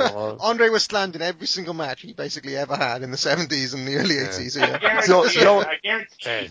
that was probably that's probably up there like with the Flair uh, the Flair first bump. Uh, it was probably like a token bump for Andre. Like a lot of people have. Like you, you Yeah. didn't see an Andre match unless he got slammed. I mean, you know that happened. Well, he, he's been he's, he's basically been slammed in ev- whenever he's come up against any non-jobbers. Basically, he's been slammed. Yeah. Yeah. Is Um, uh, is uh, your giant been slammed? I know what I mean. Know what I mean? Nudge, nudge. Say no. shall we? Uh, shall we move? Any any uh, further thoughts here? I, I guess I was the high boat on this. I thought this was a really good match. Um, I liked it. Uh, just, I liked it a lot actually. Uh, but uh, compared to WrestleMania three, nah, I like that because of the spectacle. Oh, spectacle. Yeah. You know, but yeah, But I would love to see. I would love to see Prime Andre in that WrestleMania three match because I bet you. yeah, man. When you I said don't that, know. I don't know if Steamboat. I don't know if Steamboat Savage might not have stolen the show if we had Prime Andre in that match. oh, I agree completely, man. Okay. We, we all know it was the Killer Bees versus Sheik and Volkoff that stole that show. He did make him humble. He made him humble. I saw Jim Duggan, and, and Duggan debuts. Yeah. and that. yeah, that's right. Isn't uh, uh okay? Let's um let's uh, carry on then because Kelly, you now are going to take us on a history lesson. Yes. The Kelly history lesson. You're going to give some music for it. I don't know. I don't know what the Kelly history music. Something like that. Some classical music. Green sleeves. There, That that's good. sounded Oh, how like about Wayne's World. I thought you were doing Wayne's World. Yeah, I was, I was, that's, that's what I was trying to. That's what I was trying to do, Pete. But How about the, the, okay, the, fine. the The theme, flashback. the, the theme to Magic School Bus? Uh, Go on Magic School Bus. sure. all Or Sesame Street. take Yeah. us back through history, Schoolhouse Kelly. Rock. Yeah. Schoolhouse Rock. There you go. That's what it has to be to to keep in the mood of the time. That's what's happening. I can take a noun and bend it, give me a noun. Fast folk breaking clown. Make it a verb and really send it. Show me how. Oh, I don't know my own power. I get my thing in action, in being, in doing, and saying. A verb expresses action, being or a state of being. A verb makes a statement. Yeah, a verb tells it like it is. That's what's happening. Yeah, so I thought since we're looking at a WWF title versus NWA title match, that I thought I'd uh, do some research on this and do a bit of history on on those matches that were actually somewhat uh, common um, in the time we're watching. So, I guess I'll establish the story of, of sort of the, the history of the two uh, titles or why they, you know, split up or whatever you want to call it. Um, you know, the, the WWF has their uh, history of things or story of things and how their title was created, and it sort of comes from 1963 with um, Buddy Rogers, who was the NWA champion at that time, um, a huge star, um, huge all over America. Um, but he was booked by Vince Senior, um, and this was legit. Like Vince Senior controlled his his bookings and where he wrestled. And the story goes that that Vince was Senior was kind of hogging uh, Buddy Rogers all for himself and for the Northeast. The other NWA promoters were getting angry; they couldn't get Rogers because he was just guaranteed money at that time. as a huge drawing card. Rogers in the early 60s, that's like one of the hottest uh, periods for a wrestler ever. Just amazing uh, box office. Anyway, it got to the point where they brought back Lou Thesz, the NWA, just to get the title off of Rogers in almost like a, a quasi sort of shoot thing where, um, you know, they, uh, Muchnick booked Thesz to defeat Rogers and it happened in Toronto, January 24th, 1963.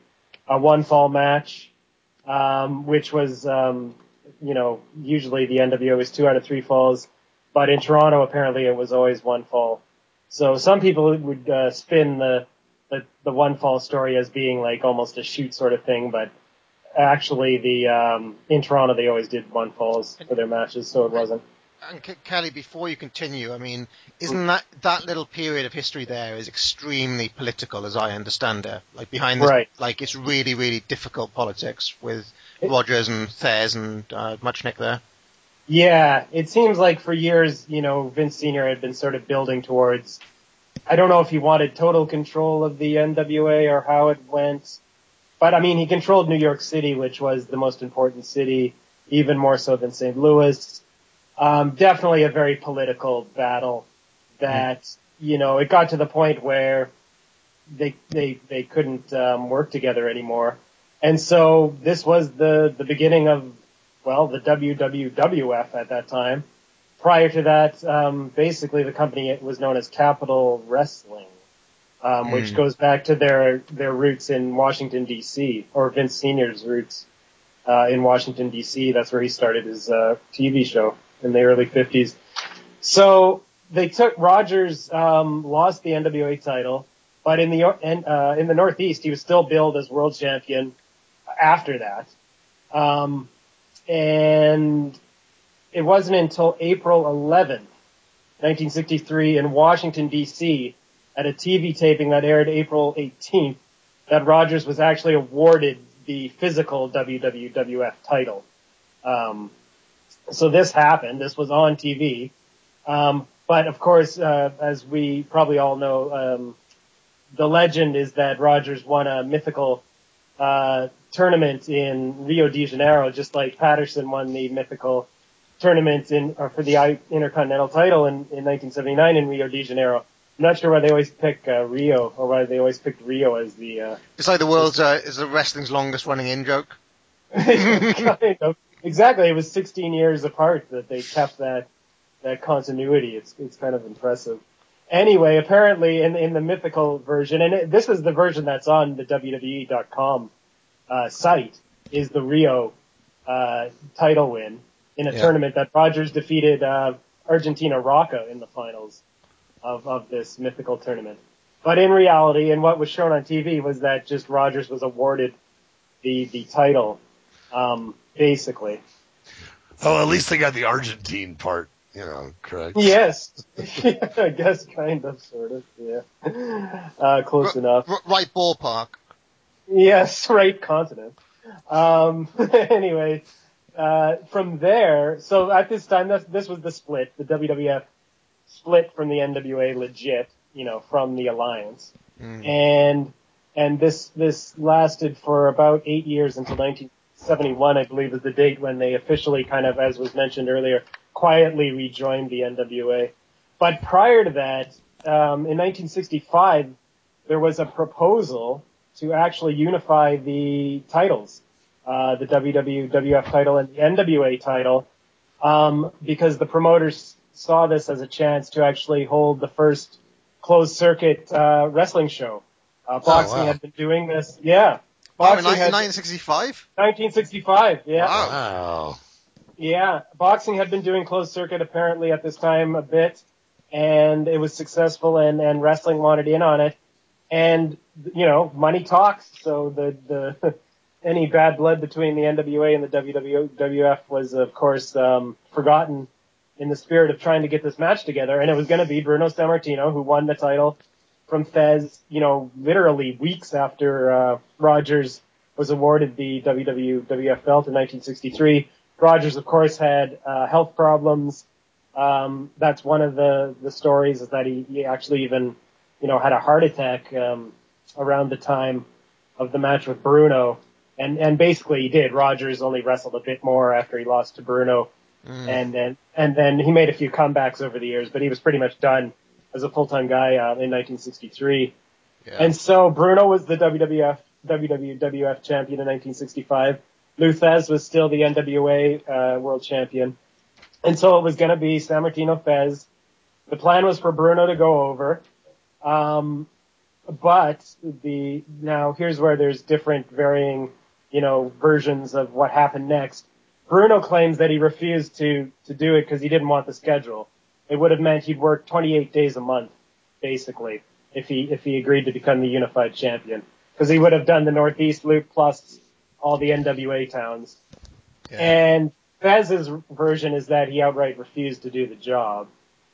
Um, the truth probably falls somewhere in the middle.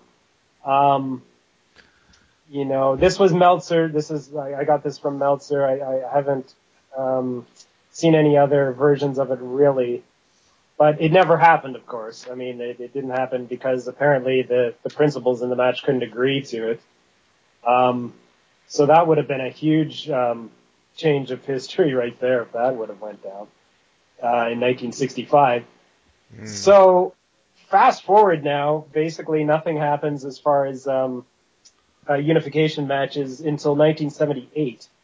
And we've talked about, or I've talked about this a few times, the Orange Bowl, uh, January 25th, 1978, the Super Bowl of Wrestling, one of, God knows they threw around that uh, title quite frequently back in those days.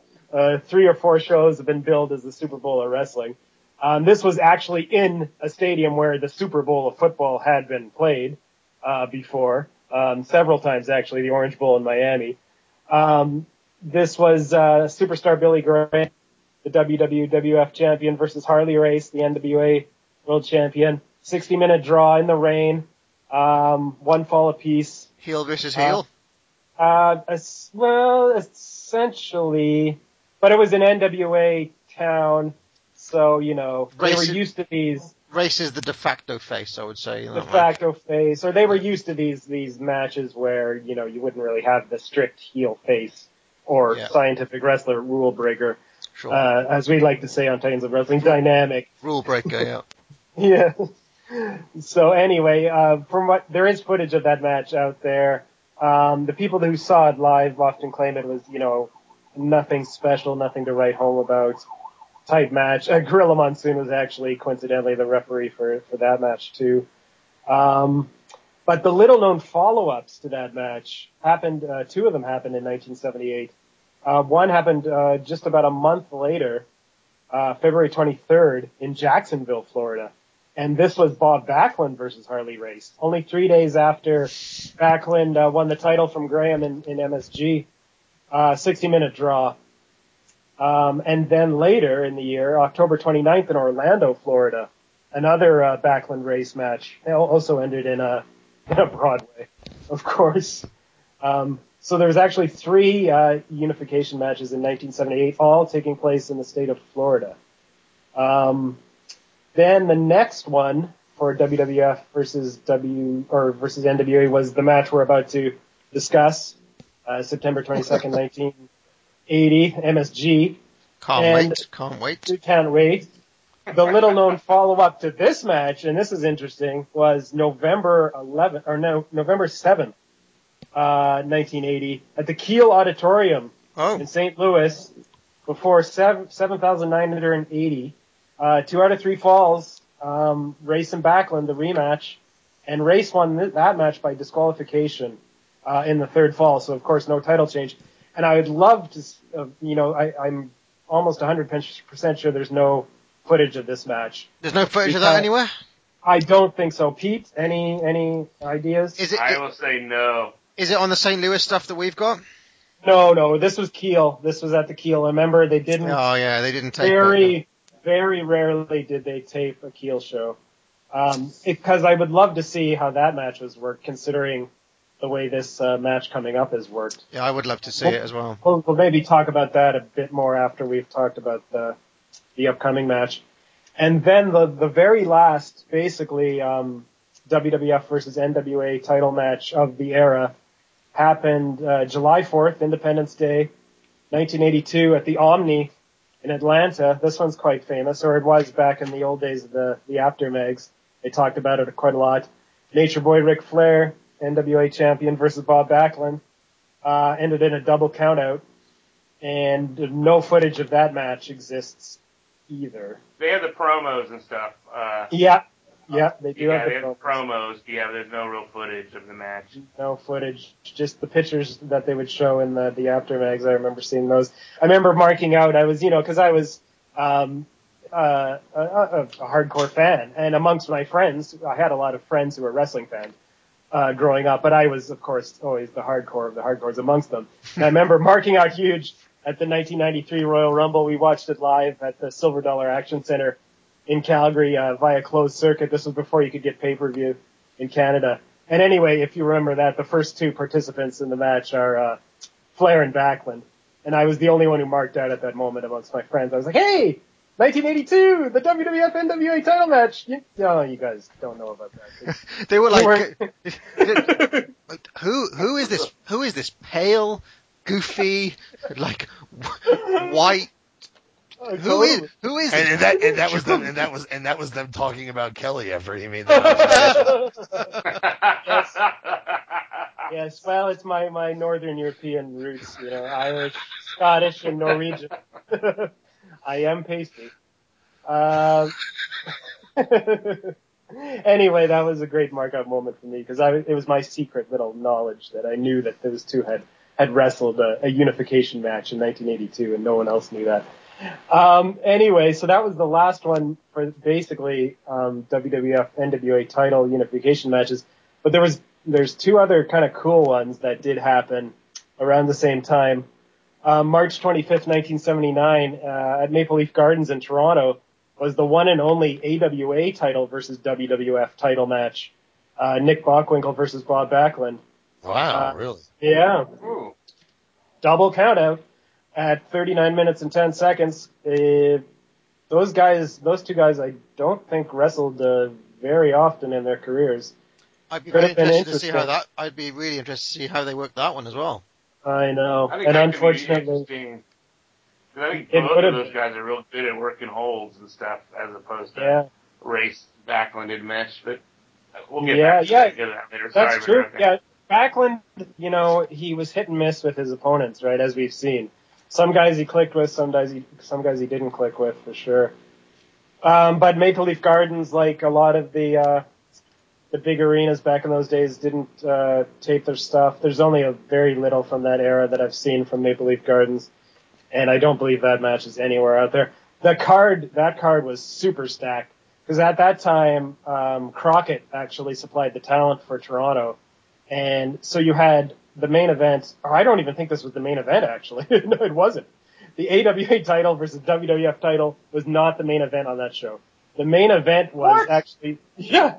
The main event was Ricky Steamboat versus Ric Flair for the U.S. title, the Carolinas version of the U.S. title. Okay, well that, that makes sense with Steamboat. Yeah, I knew you'd, be pleased with that explanation. but that was a huge that feud. Uh, Flair and Steamboat in Toronto drew big money in uh, 78, 79, Actually, it revived um, the city. Toronto had been dead um, after the Sheik finally um, wore out his welcome after like a ten year run there, and it took uh, Flair and Steamboat to bring uh, Toronto back up. Um, there was also on that card a Canadian title match. Dino Bravo, the, the Canadian champion, versus Greg Valentine. And the NWA Tag Team Champions also appeared on that card, Jimmy Snuka and Paul Orndorff. So March 25th, 1979 in Toronto at Maple Leaf Gardens is like one of the most stacked uh, cards of all time for titles, basically. it's amazing. Um, and then one last one, uh, you guys have probably seen this. I haven't watched it before, but I probably will someday. October 21st, 1985 in Tokyo for All Japan. Ric Flair, NWA champion versus Rick Martel for the, uh, the AWA champion. Um, I believe that was a double count out too, if I'm not mistaken.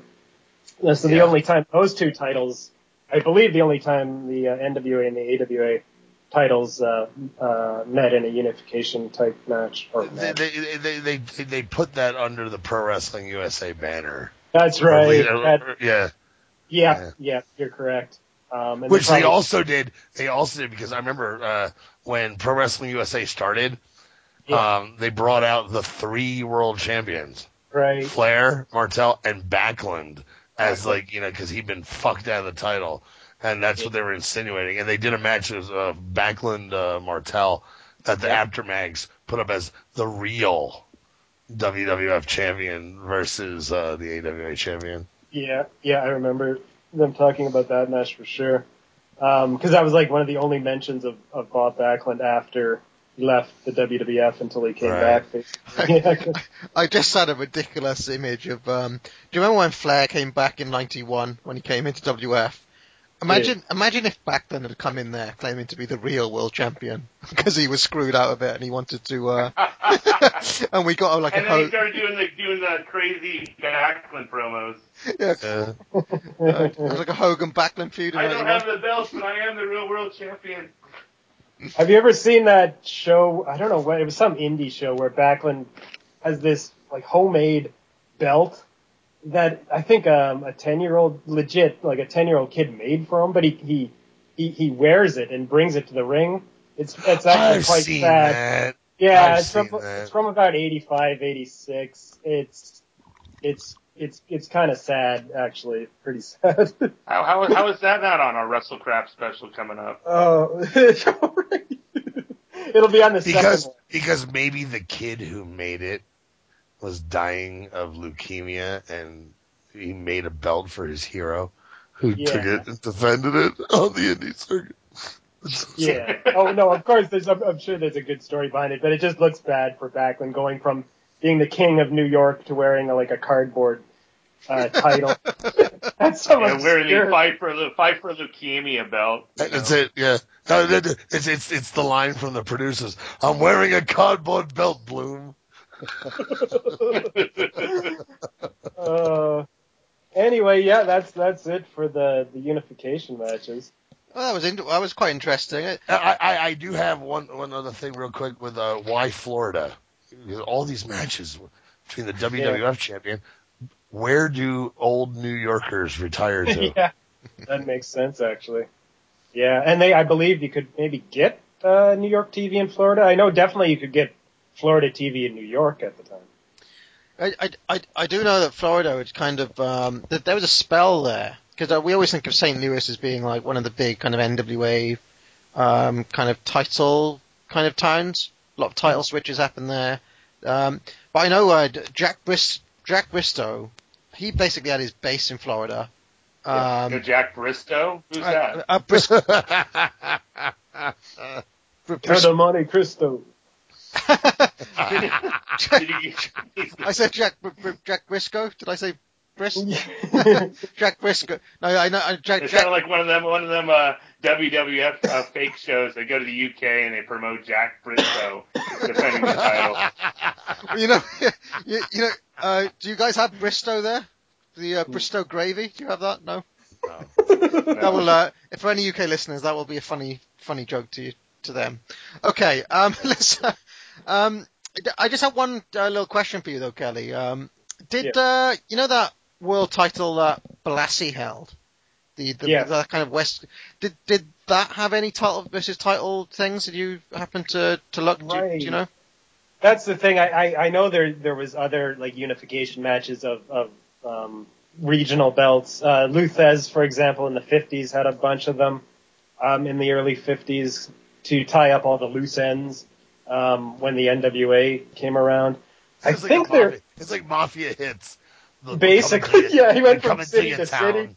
We're coming to your town. We're gonna draw you a big gate, but the belt has got to go. Yeah, you're getting Yeah. whacked. See, it's that's, That's- Uh, the, the other little question I had was uh, when uh, does anyone know like when exactly Toots uh, Mondt was done? Because I, I know he had basically like kind of beef with the NWA at, at some at some point. Uh, was he gone by this point um, dur- Um, during all of this?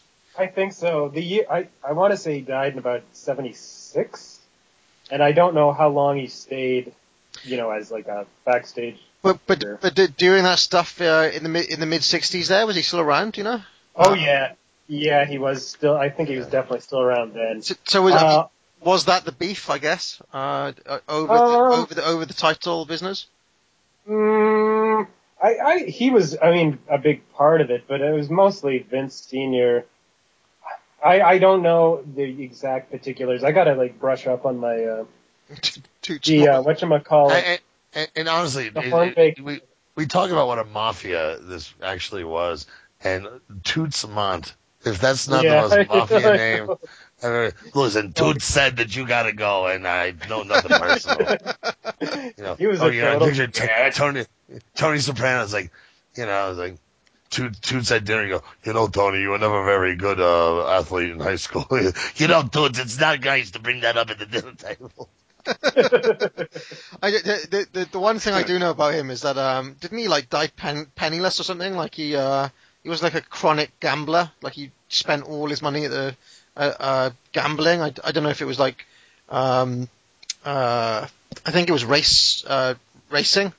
Yeah. Um, he spent yeah, I, I think so. a life a life spent in a fixed sport, and you you, you, you, you know you, you start gambling on real. On, That would have been funny. fixes He gambling on wrestling matches. That's how Vince Jr. That's how outcome. Vince Jr. That's how Vince Jr. got power. He's like, no, it is real, Toots. It's real. Yeah, Steve King's going over tonight. Bet the house on it. Okay. Toots, man. Okay, shall we? shall we?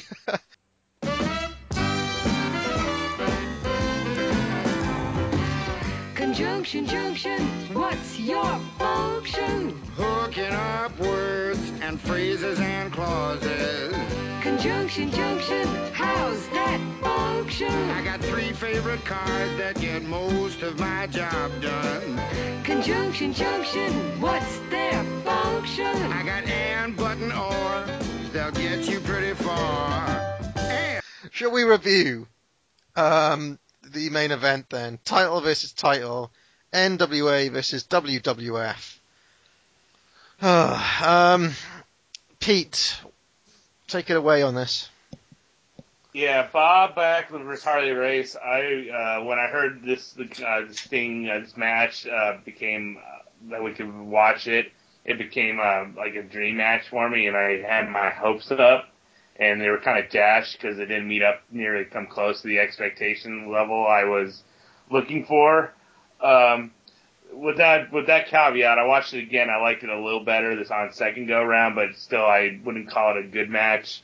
I wouldn't call it a horrible match, but it, it just it just it, this, I didn't understand the story they were going at. Uh, I didn't understand the psychology behind a lot of this stuff. I mean, some of the stuff they did in the ring was cool, but that doesn't make a match to me. I'm, I'm I mean, I think I've made my point clear uh, throughout the shows that I'm a storytelling type of guy. I'm more into the storytelling. A guy could do 25 hurricanranas and won't blink if they don't make sense to me.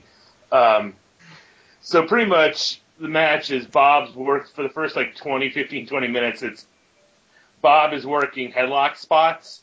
Uh, and, and, and they're interesting. They even do, they do like a couple nice little bridging out, uh, headlock spots and races. It's not like he's necessarily working, but it's real methodical, like he's tapping the mat or he's trying to squirm out of, of stuff. And then we go, pretty much we go from, uh, do a little bit of high spot and then back, back to the headlock. We, you know, he finally escapes a little bit more. It looks like, okay, Race is going to go on offense. Oh, he gets cut off and gets put back in the headlock and rinse and repeat for probably about five or six times.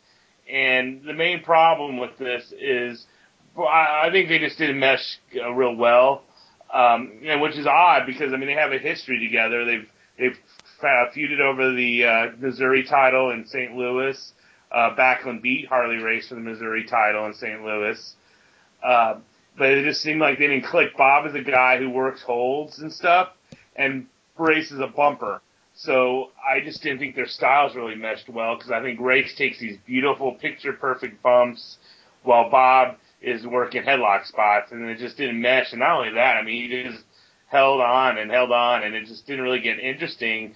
Even towards the end, it got a little interesting, but it just didn't, just didn't click for me and stuff. Um, it just yeah they just they just didn't have I don't think they had good chemistry and and I mean pretty much it felt like Bob took about 30 minutes of this match and Harley got five.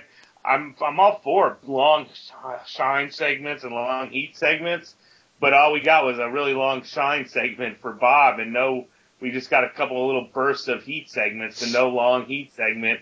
So Race ends up looking like a big pile of shit and has to use uh, got to pull the ref in for a headbutt to, to cheat for disqualification and keep his belt. So he comes out looking shitty. I hope this wasn't a racist touring uh, type uh, thing where he. It's one thing. I, think you got to make your opponent look credible, but you, if you're the world champ, you still can't come across looking like shit. And well, for all the people who want to say that Flair like bitched and stooged and and did this and degraded the belt, I mean, I Flair still remained strong throughout his matches. He had his heat segments and stuff like that. He might have bitched and sold a little too much, but he still had his heat segments really strong. While Race, this match, there was like non-existent and, and stuff. The most interesting part was when they both get busted open and they both start working the cut.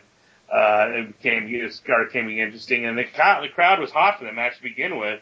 And they, they, they, the crowd lost interest and started waning on it. So, uh, I'd probably give it like around maybe two and a quarter, two and a half stars. Uh, Johnny? Um, I love that. Oh, one other thing, Johnny, before you before you get into it, they had on the version I watched, we had uh, uh, uh Matt Striker on commentary. Matt he did a Striker, pretty yeah. decent job. Yeah, he did a decent, pretty decent job, but he did a Harley Race impression that I was offended for you, Johnny, because yours smoked his Harley Race which, which is something, which is something because uh, Striker is uh, an amazing uh, voice guy of wrestlers. He uh, when he was coming up in the Indies, that was his gimmick. Was that uh, he would do imitations of guys and dress up like them when he was in like the really low rent Indies coming up. So, you know, but uh, anywho, uh, number one, I started watching this uh, on the the disc we had, and I was like, "Is this what is this? The, the fucking Zapruder film?" or, the, or, or the beginning of the Wonder Years. All I needed to hear was like, "What would you do if I dominated the NW champ for 20 minutes? Would you stand up and walk out on me?" Barb would. Uh, I love the try. I, I love the trading pile drivers spot uh, because it was like Harley Race. Yeah, here's my pile driver uh, where I, I slowly fall down to the side. And, uh, here's Bob Backlund's pile driver where I kill you. yeah. Yeah. Boom. Uh, I I know, love, Johnny, to interrupt you, I want to interrupt real quick on the commentary uh, on mine. Striker goes, and here's Harley Race. He's known for his pile driver, and he does that shit, and then Bob just fucking just doesn't. He doesn't even sell. Doesn't even brag about Bob's pile driver, and Bob's is so much more uh, superior. I love that, that Harley had some, uh, apparently female fans, uh, in, in the row who were screaming flat out. You heard it flat out. When he's in the headline, come on, Harley! it's a chick too. You can beat this howdy, howdy, Yeah, they call him Howdy. Howdy, dude. This is the, this is actually the first time, uh, since we- we've been doing this show where you hear a howdy doody from the crowd at, uh, at Backlund. Uh, That, that and- was that was me in the crowd. That was me sitting there. anyway, carry on. Uh,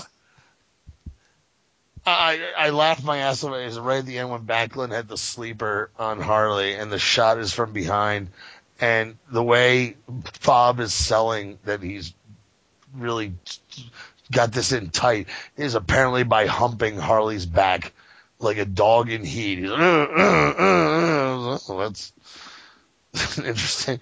Uh, I, I didn't hate this uh, I watched it on uh, the the Daily Motion, and uh, because the my I, I bought it for two dollars on YouTube. Fucking, I was watching it here, and my YouTube won't fucking work. So there's just a curse on this goddamn match. Uh, so I'm watching it, and, and my, my yeah my my streaming uh, speeds suck. So even then on Daily Motion, it was like blipping and shit. And uh, I get I, I get it. I get what they were doing because who's to say in Missouri uh, for the Missouri title that Harley didn't stooge and bump around for uh, Bob Backlund when he beat him. And maybe they took that 10 minute match, what have you, and said, well, it's Madison Square Garden. We're going to do that 35 minutes long. And I don't, I, I still don't understand why was he disqualified. I, I didn't. No, I didn't get that. Headbutt. What did I, did I Headbutt, he miss? headbutted What- the ref. I missed that. I missed it completely. He pulls the ref. He's in the sleep. He's in the sleeper, and he pulls pulls the ref in and headbutts him for the DQ. I must Yeah, have been doing a weak, blip. Uh, 'cause I didn't. It just looked Or to a me hit, like or or a hit, or or, or a hit. it just looked like the ref fell over. Uh, It just looked over like the ref fell bum, over. bum, that- that's in the garage, sir, not while I'm watching wrestling. and uh, no, but I, I didn't detest it because I get what they were going for. You know, this was, you know, probably a deal was made. I mean, I, there's something like, you know, we're gonna make Bob Backlund look, you know, like invincible to the because I mean, like all the magazines at the time would be just like, yo, Bob Backlund, you know, if he ever had to fight Harley Race, he would, you know, obviously lose. And so they went and put on this match, and I guess the NWA didn't give a shit, you know. you know, Well, why not? one way or the other. Why didn't they give a shit? But you know why? Because nobody saw it. hmm It wasn't on the MSG show, actually. That's a good point. Nobody saw this. And Yeah. These, these are the days where it got reported in the magazines, and, and- and that's it. And the magazines weren't. It's not, it's not like every wrestling fan was running to the stands to buy the fucking magazines. That was a niche market too. You know, Mhm. it happened. The live crowd, you know, who, who goes to the shows, you know, got to see that their guy is obviously Yeah. better than their guy, and there you have it. And because yeah, someone in Kansas City did not see this, you know, so th- that's pretty much it. I, Yeah. I, I, I, I, I, didn't hate this. Uh, I, I got Yeah, I what they the- were doing. I got what they were doing. One more thing though, what really the thing that bothered me most that really made me sour on the match was the cutoffs. I thought were interesting, but there was no pay payoff at the end. As in, he he, was cutting Bob kept cutting Harley off on his comebacks, and uh, Harley still never got any real comeback. You know, it'd be eventually it'd be one it'd be one thing if you're blocking like say for example a tag match you're you're blocking the the hot tag here once twice three times. Finally they make the hot tag and they explode. We never really got to see Harley make a, a big comeback and uh, or get to take take the take the offense. And I think it would be cool if they teased it and then allowed uh, they kept cutting Harley off and then they allowed Harley to you know kick some ass for about seven minutes or something. Well, that was my main main issue with it. And you also got to figure Harley's laying around in that headlock going, I am making so much money right now to sit here and do whatever. I'm in Madison Square Garden. I'm getting paid to lay here. Yeah, it's awesome. I'm taking the money. Kelly? Well, I guess my reputation is kind of that I, I I'm the one who liked this match. I Um, liked it. I just didn't it- adore it. Yeah, I, I saw it probably a couple of years ago. Um, before I'd seen a lot of the other um, Backlund matches we've watched, and when I after I watched it this time, I sat down and I actually thought, was it better than this? But I had it, you know, at least six or seven Backlund matches um, better than this one um, that we've watched over the course of Titans of Wrestling. Um, yeah, I mean, I'm a big, uh, big fan of atmosphere, and I thought, you know, the crowd was super into it. Um, they did lose him with the headlock at one point because, yeah, it did go on too long. I mean, I don't know. The first time I saw it, I think I was amazed that it just kept going because you thought, oh, it's got to end now. This is it. You, you know, you can't go back to the headlock. Oh no, here it is again. And then it just, and then another one. He was still working the headlock 20 minutes into the match. And I just, I don't know, I was uh, swept up in the amazement of, of that whole thing. Um, yeah, I- mean, you got to look at it, I guess. I know from the, the, the perspective of Vince Senior or or the, the decision makers that this was what we have to do. You know, Backlund's not going to become the unified champion. That wasn't going to happen. No way. So basically, we got a book Backlund to be dominant, and I think they were a little overzealous in how dominant they made Backlund look. I mean, Race didn't mean anything to the New York crowd, really. Um, the the magazine fans would have known him, but he never had a run in New York um, prior to this, and wouldn't, of course, until years later as as the King. So he wasn't. He didn't have to be protected. Um, like I said before, this match was actually not shown on on TV at the time. That's why there's no commentary on it, or no uh, no Vince commentary on it, um, because it, they didn't show it. And I, I'm I'm assuming now that Johnny mentioned it, it must have been like a concession to the NWA that that you know, okay, we'll book, we'll let you book it however you want to book it, but you sure as hell ain't going to show it on your fucking TV show. It- Um, they, they didn't show the Andre Hogan match either. that's reason. true. Yeah, I'm not sure why that one didn't get shown. I don't think this whole card didn't there for some reason. No, no, I think if I'm not mistaken, they aired some of the card, and then in place of these matches, they showed uh, some matches from the Shea Show, actually. Right. Um, okay. Yeah. So I'm not sure why. I guess because they had right because Hogan and Andre wrestled on the Shea Show, they showed that version of the match instead. I guess. Okay. Probably. That's probably why they didn't have commentary for the Ho- Hogan Andre match. Anyway, yeah, I don't want to watch this match again. Twice is enough. Um, eh, I mean, yeah, even I mean, it got hot in the final stretch uh, with the blood. Um, there was a botch at when um, Race got posted. Basically, uh, Backlund kind of whiffed on on pushing him into the post, but uh, Race ran and jumped into the post anyway. Um, Harv, there were a lot of uh, suplex variations in this match, if nothing else. Um, there Yeah. was a German suplex, there was a double underhook suplex, uh, gut wrench suplex. So there was that. Delayed Uh, vertical, belly to back. Delayed vertical. Yep, pretty much. The delayed you know, vertical looked awesome. It was- I it was gotta Rod say, Bob that looked that. awesome. Mm. Yeah. I mean, this was far from Bob's worst outing, but it- it's just, I think too much political bullshit behind the scenes, um, prevented this. Yeah, And I, I don't think I it was. just I love thought to it was like the the- layout is what what it was. It was just laid out bad. It was. And who knows, is that on, is that on Harley, a lot of it? I mean, who was calling this match exactly?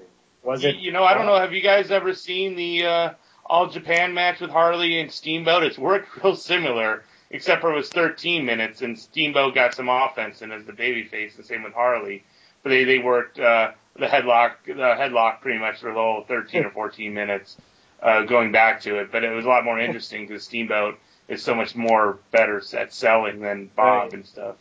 It's funny that of all the guys, it's Hulk Hogan that gets the best matches out of Harley Race or something like that. I don't know. of all the guys he wrestled, what does that say? Um, Hmm. yeah, I, I would love. Too bad we didn't have the uh, St. Louis match from a month or so later to compare, because I would love to see how they booked that one. Because obviously, they, I don't think they would have booked it the same way in St. Louis. Shall I? Maybe they, you know what? Maybe they did. Maybe the exact opposite. Maybe in St. Louis, No. uh, Race kicked Backlund's ass. I don't. I most of don't. I don't, I don't believe that for a second. And Why uh, not? Why would you believe that? Well, Why? I- yeah, Barb. Shall I? Shall I give Enlighten you? us. Shall I give you my review? Yeah. No, no, no, no, no, no, no. Before you, before, No, no, no, you're on a before review, here. Yeah. no, before your review, why would you think that maybe that was the trade-off? And in St. Louis, uh, got his ass kicked all well, match. it, it um, it actually, uh, it, the first thing I wanted to say in my review, and uh, I will, listeners, if you have any kids, uh, lock them up or something, get them away. Parental discretion is advised for the next five minutes or so. parental adve- uh, discretion is advised. Uh, Johnny, I will answer your question now. Um, one of the reasons I read like I will, I'll go on record to say this is this is one of my least favorite matches ever. It's a pile of fucking shite, okay? And one of the reasons for that, okay, um, is that if I was to, if you were to ask me, okay, without seeing this, how would Backlund and Race work a match? Well, we we know that Backlund works all of his matches from on top. He's on top, he's dominant all the time, and we know that Race works all of his matches from underneath. Like I've never seen a Harley Race match where he doesn't bitch mm. out. Okay, so if I was to predict how this match would would go, It would go Okay. exact. It would go exactly like this match, okay? And that's the reason why I don't believe for a second that it- when they worked in St. Louis that Backlund was getting his ass kicked because what we've never seen Backlund get his ass kicked, not in a single No, match. no, no. When I say get his ass kicked, I, and I don't mean Harley like working as some sort of babyface. I mean B- B- Backlund being some pl- a plucky, you know, good guy who's fighting back. And Then they, you know, no, I, I, what, what, what with Race getting proper heat heat uh, control segments? yeah, maybe that's what they did in his hometown. I, I'm not. I'm not convinced of that. Because I mean, it, I it makes it makes sense. I mean, we don't know because the footage doesn't exist, but wouldn't that make okay? You're a logical man, Spock. Now, wouldn't you? Oh, I've seen, I've seen, the- I've the seen, logic I've seen be- Race work in Kansas though, and he doesn't work. Yeah, but no, but the, in this situation, in this you know once in a lifetime or once in like every couple of years situation, uh, that the the caveat, the uh, what the, the trade back is that, and then when we do this in your town, we do it, you know, so you look dominant. I, I'd, I'd love to I mean, believe. I- I- I- I would love see- to believe I it, but both- I, I, don't- I don't believe that happened though. Not for, not even for. I, I see. I see both sides of this, and but there's no, and we're not going to be able to get an answer. Well, we don't No, know. There's no, there's no footage. We can't. We can only speculate. so we, we, we don't, but like. But see, but see, my it speculation, my, my speculation is positive and full of love, and Jerry's, uh, Jerry Von Kramer here, Parv, uh, My- is full of my heel- negativism. My heel Oh, no, I'm looking at your face, looking at me right now with anger. you know, literally, you know. Barb, it you, you don't, Barb, you don't need a heel persona.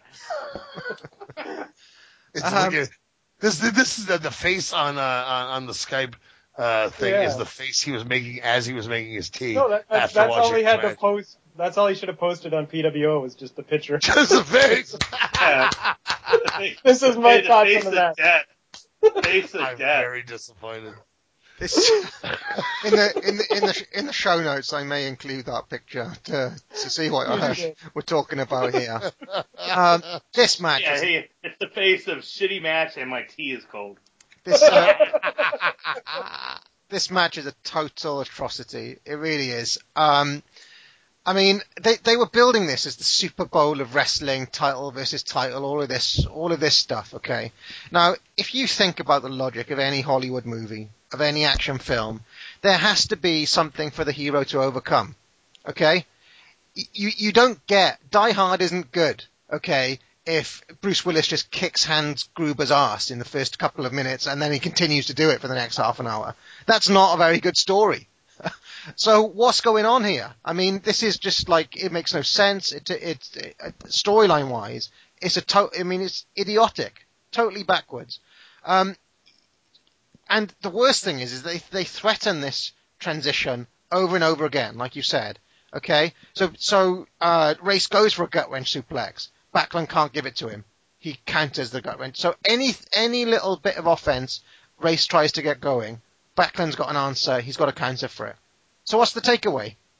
It's that Backlund is a better wrestler than Harley Race. Um, That's the point they were trying to make. Sure. and the and the races are you know we, we you know it, it might as well be a fight. I, I've written here. It's like watching Superman fight the Riddler. I mean, it's like obviously the Riddler's going to get his ass kicked pillar to post. There's no, there's, there's just no.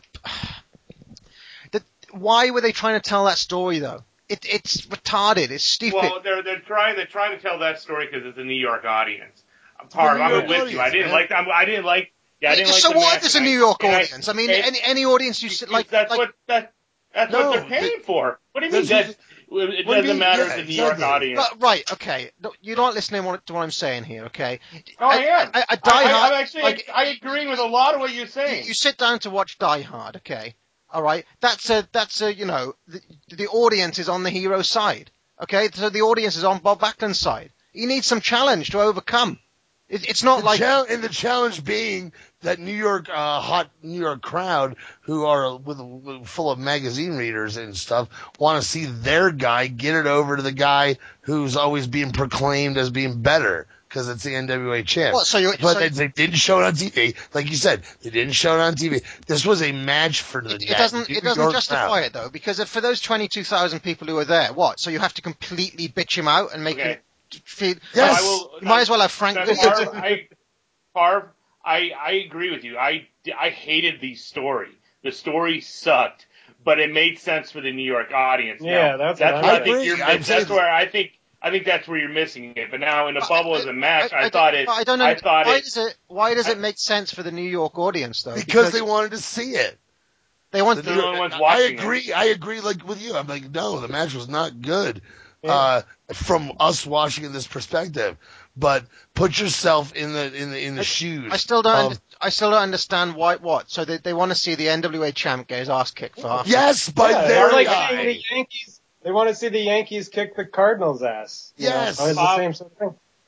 Bob's got to come back next week while Harley's going off to Oklahoma or going off to Texas or going they- they- yeah, off to they- they St. can- Louis. and they can say our guy because there's kayfabe still kayfabe still exists, and they can say our guy's better than their guy. You know, Yeah. This- They weren't. What- they didn't they care about star ratings or anything. Or work rate. It, like what? So they had to go to that. Ex- they- they had to be to that Well, level. yeah. Like you can't. Like I said, they went you a can't little- let Race have a control Uh, segment. you know, it went over, yeah, it went over the top, but who gives a shit? No one's gonna see it except that crowd and fucking us. like th- Thirty years later, I, I've seen jo- I've seen like uh, th- th- we've seen jobber matches, Kelly, where the jobber has had more offense than Harley Race in this Yeah. match. Oh, no, Like- I, I, I agree. They went out. overboard. yes, S- Seeker versus Hulk Hogan got more offense in this. Uh, right, Anyway, on national television, on national Right. television. No, he did. Yeah. Um, I, I don't, I don't understand. I mean, th- if the New York crowd wanted to see it that much, why were they sitting on their hands after 15 minutes? Because headlocks are boring, Yeah, but they, went still want to overboard. They went- but they still wanted their guy to prove that you know, like you know, uh, uh, that you know, New York's always been a smarky audience. It's al- always has been, and uh, even in the kayfabe era, uh, you know, there's like you know, they get no respect to the magazines and what have you, and uh, I, I don't it- think the Harley Race or the NWA should, should have let this happen because d- d- don't forget. Okay, right. well, what was the caveat? They said it wasn't aired. Well, it, wa- it wasn't aired, but 22,000 people. What? Like none of none of those people. it's a knew- drop in the bucket. What they were going on the internet? well, It's no- 1980. none of those people know any anybody outside of New York. None of them What know. about getting none on of the them travel. phone? None of them what were they talk. doing? Getting on the phone and calling wrestling fans in Florida Yeah. to Yeah. say, "Hey, calling their Probably some did. calling their grandparents. I mean, guys, calling their how many? I don't know many wrestling fans except for on the internet. I don't know any personally. they're calling up I know I can't grandparents. call anybody. No, it, right, let, let's pretend you were 18. You went to that match. You call up your grandfather, who's uh, who's moved to Florida. I saw I saw the NWA champ Harley Race, and he was absolutely terrible. He was just oh well." he is a, he Maybe is that's why he dropped the belt, or why he dropped the belt the next year. Yeah, maybe his popularity did plunge from this. I don't know. I'm, I'm just Part- I'm just part of- I saying. get, part of- I get why you didn't like the match as the match. Don't Like, underestimate- your, your anger about you Don't know, why would underestimate do this. You 22,000 people. not getting it. Hush, Yeah. puppy, Hush Puppy started with about 10 people wearing them. So it's like, don't underestimate the uh, impact of that many people. You know, that it, it Definitely. can quickly spiral. It can quickly spiral just by word Yeah, of mouth. yeah, yeah, okay. Twenty-two thousand drunks in Madison Square Garden watch a match. They go, "Yay, our guy's great." They go out and forget about it like ten minutes later, and uh, and and and, and the Apter mags show a couple pictures and say there was, there was a double thing. That's it. That's all there was. That's it. I want to Minus, uh, footage footage from the South in like early 1981 with people screaming at Race. You were a bum against Backlund in New York. We know. Yeah, we know. Harv's Yeah. great Oh, yeah, Harv- grandfather Harv- called us, you son of a bitch. it's uh, min- minus three stars from me. Uh, what, what did you go, uh, Pete? I went like two and a quarter. I mean, I didn't like the match, but I I thought mechanically what they did in the ring was what everything they did was worked well. But it, I hated the story. Uh, as in, I again, if, they, if the cutoffs led to a big payoff or re- Race took a control, I think I would have liked it a lot much more. Because I mean, I thought the headlock spots were well worked. I thought everything inside the ring physically was well worked. I just hated the story. So, um, I guess uh, I, at least I put pay to this idea that I'm some kind of spot junkie suplex monkey Pete because uh, I, I didn't like it for all of those reasons. But I've, Junkie monkey. um, let, shall we uh, uh, wrap up then? I, I think it's uh, I think Hey, hey, one, one other thing I'd add to this. There was like no for all this Super Bowl of wrestling, there really wasn't any build up. There's two interviews. Build up is Bruno Larry. That's build up. Yeah. There's no real build up to this. It happened. Yeah, I, I, I personally think it has no defense. Like the context doesn't change any. Like just for those twenty-two thousand people there. you- Yes, you've because that's still- how it worked back then. No, I think it's. I, I, I, I, I'll go on record to say it's idiotic. But it didn't work. That- that's it, that's not the way it worked back then. There's that. I mean, And, and, and, the Yeah, it's the worked back same. It's the same thing. Part of it today's like the indies when they bring in a, a a star and they put over the local talent. That's pretty much what Harley was doing there. I was putting over Bob and stuff. And again, I'm, I'm with you. I didn't like the story, but Yeah. I but I but I understood why they did it. If you don't understand why they did it, I mean, I I, I don't know how much more you could be explained to you. I- on I- no, I- Brutus, uh. Brutus, Brutus Beefcake lays down for uh, Johnny Shiny Pants, you know, in some Yeah. in, in some high school gym. That's what It- happened. it, it, it doesn't make any sense if Brutus Beefcake is a pushover though. Like there has to be some resistance. Sure does. If, if Johnny Shiny Pants is their hero, of yeah, that he has the rep, 10 he has, and he has the rep. of those ten people who go to that indie and they love Johnny Shiny Pants, then Brutus Beefcake comes in and loses right away and looks like a bitch to him, and everyone goes, "Yay, Johnny Shiny Pants!" For that crowd, Well, if he, if he can do it in a couple of minutes, if he can do it in, if he takes 35 minutes and 45 seconds though, well, that's because you had to give the people like, well, it should be epic. I- You notice they didn't Yeah. go for an hour draw or even a 45 minute draw.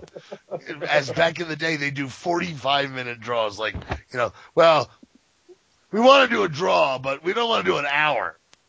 45. That we'll do that. You know. Yeah, I'm They getting, I'm getting that. so disappointed because Parv, I thought we were going to agree a lot on this, and now we've we've argued more about this match than we Okay, about I- Bob I- I- I- I just- and we're on I- totally two different sides of this. I just I just don't buy the justification. I think it's fucking idiotic. it's just a, No, we all agree that's not a good match. The fucking reme- justification. No, the, the justification Yeah. is the remedial. You're basically like it's it's. I, It is- I, it's I it's won't wrestling. Of course, it's remedial.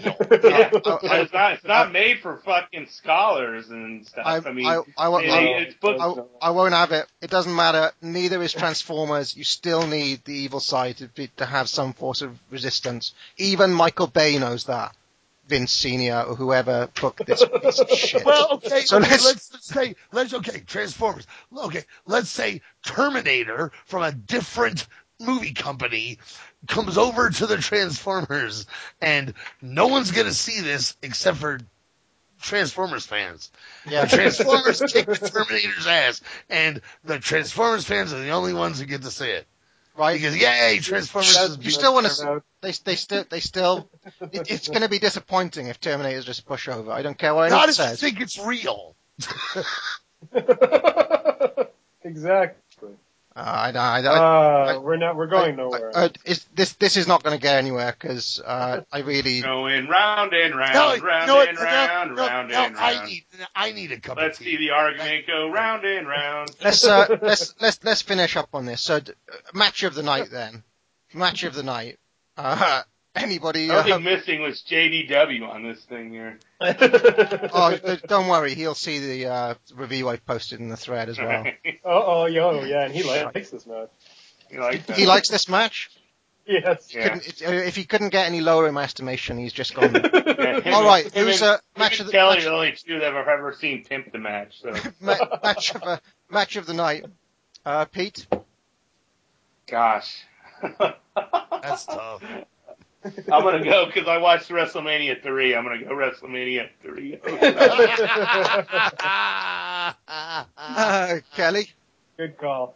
Um, I, I wish I had watched WrestleMania three. Uh, I'm going with Bob and Bob and Harley because really uh, I didn't like the other, or I didn't like the Hogan Andre MSG match much, and the other Hogan Andre match was two minutes, and there was a handicap match. So yeah, by default, I, I, I'll go with Bob and Harley.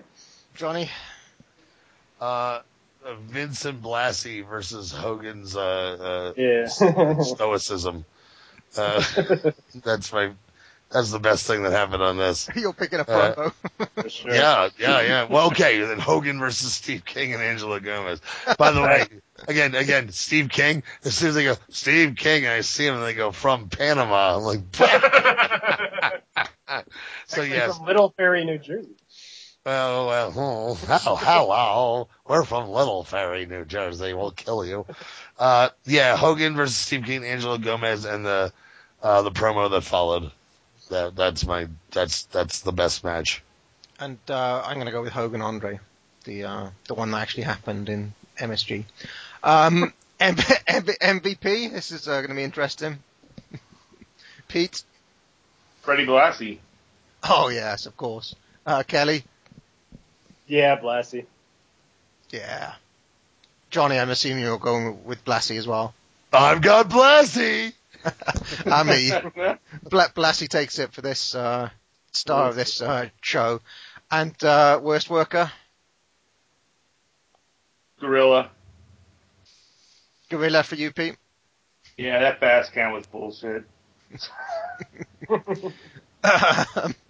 Kelly.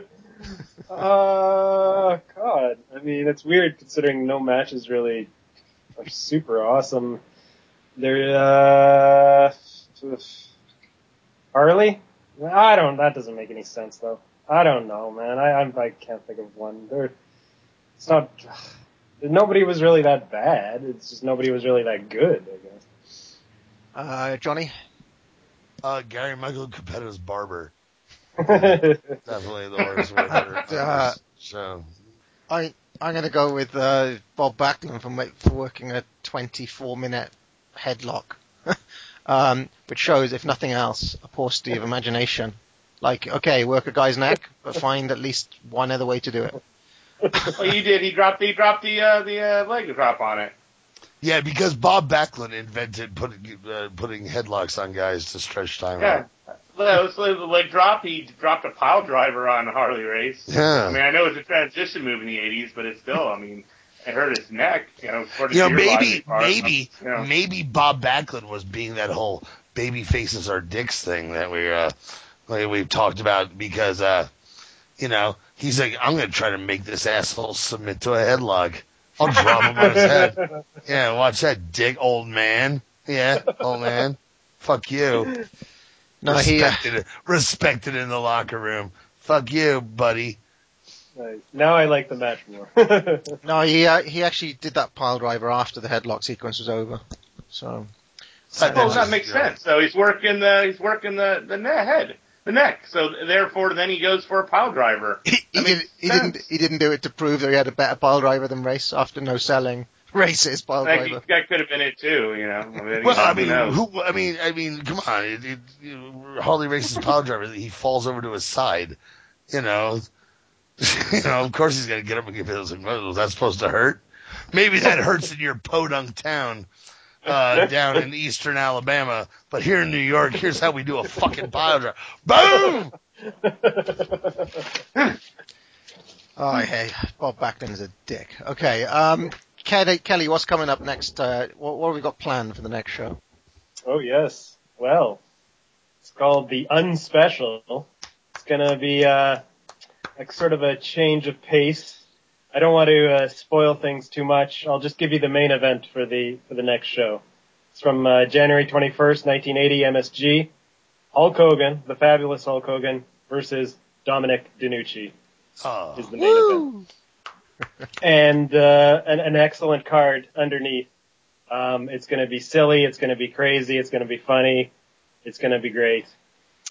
And I just want to say one thing: you should be shot and and blindfolded, preparing to put Ricky Steamboat, for putting Ricky Steamboat on a WrestleCrap show. That's just we don't we don't Wait, see wait, no, like Ted wait, wait, wait, wait, wait, wait. Hey, what kind of mafia shit is getting shot and then blindfolded? 'Cause that's That's called yeah, that's hardcore. really sending a message. That's really sending a message. Hardcore. Yeah, well, you know, I We're got gonna to pick. shoot- I got to gonna- pick the hey. Toots, hey Toots, we're gonna shoot the son of a bitch and then put the blindfold on him. Yeah, I got, I got it, dummy. Put the blindfold on the cocksucker. Right, right, folks. I'm gonna go and uh, watch some New Japan from 1981. I think I'm uh, to get the taste out of, of this crap out of my mouth. I so. am. I am going to get on Twitter and look at uh, at at Titans O Wrestling at Twitter. Twitter. At Titans of Yes. Wrestling on Twitter. Yeah, go there. Follow us. We'll follow you. Is that what you say? Exactly. We have some interesting discussions. We had Rip Rogers talking to us, Jim Cornette. Yeah. We had, Yeah. you know, Place Be part Nation. cool. Be part of the cool kids. Follow us at uh, on Twitter. Titans O Wrestling. T I T A N S O W R W R E S T L I N. Titans O Wrestling at Twitter. Follow us. You know you want to follow us. You know. You know you are. You know you want to follow us. Take the follow. Give me the damn beer. Give me the damn beer, McMahon. All right, guys. See you next time.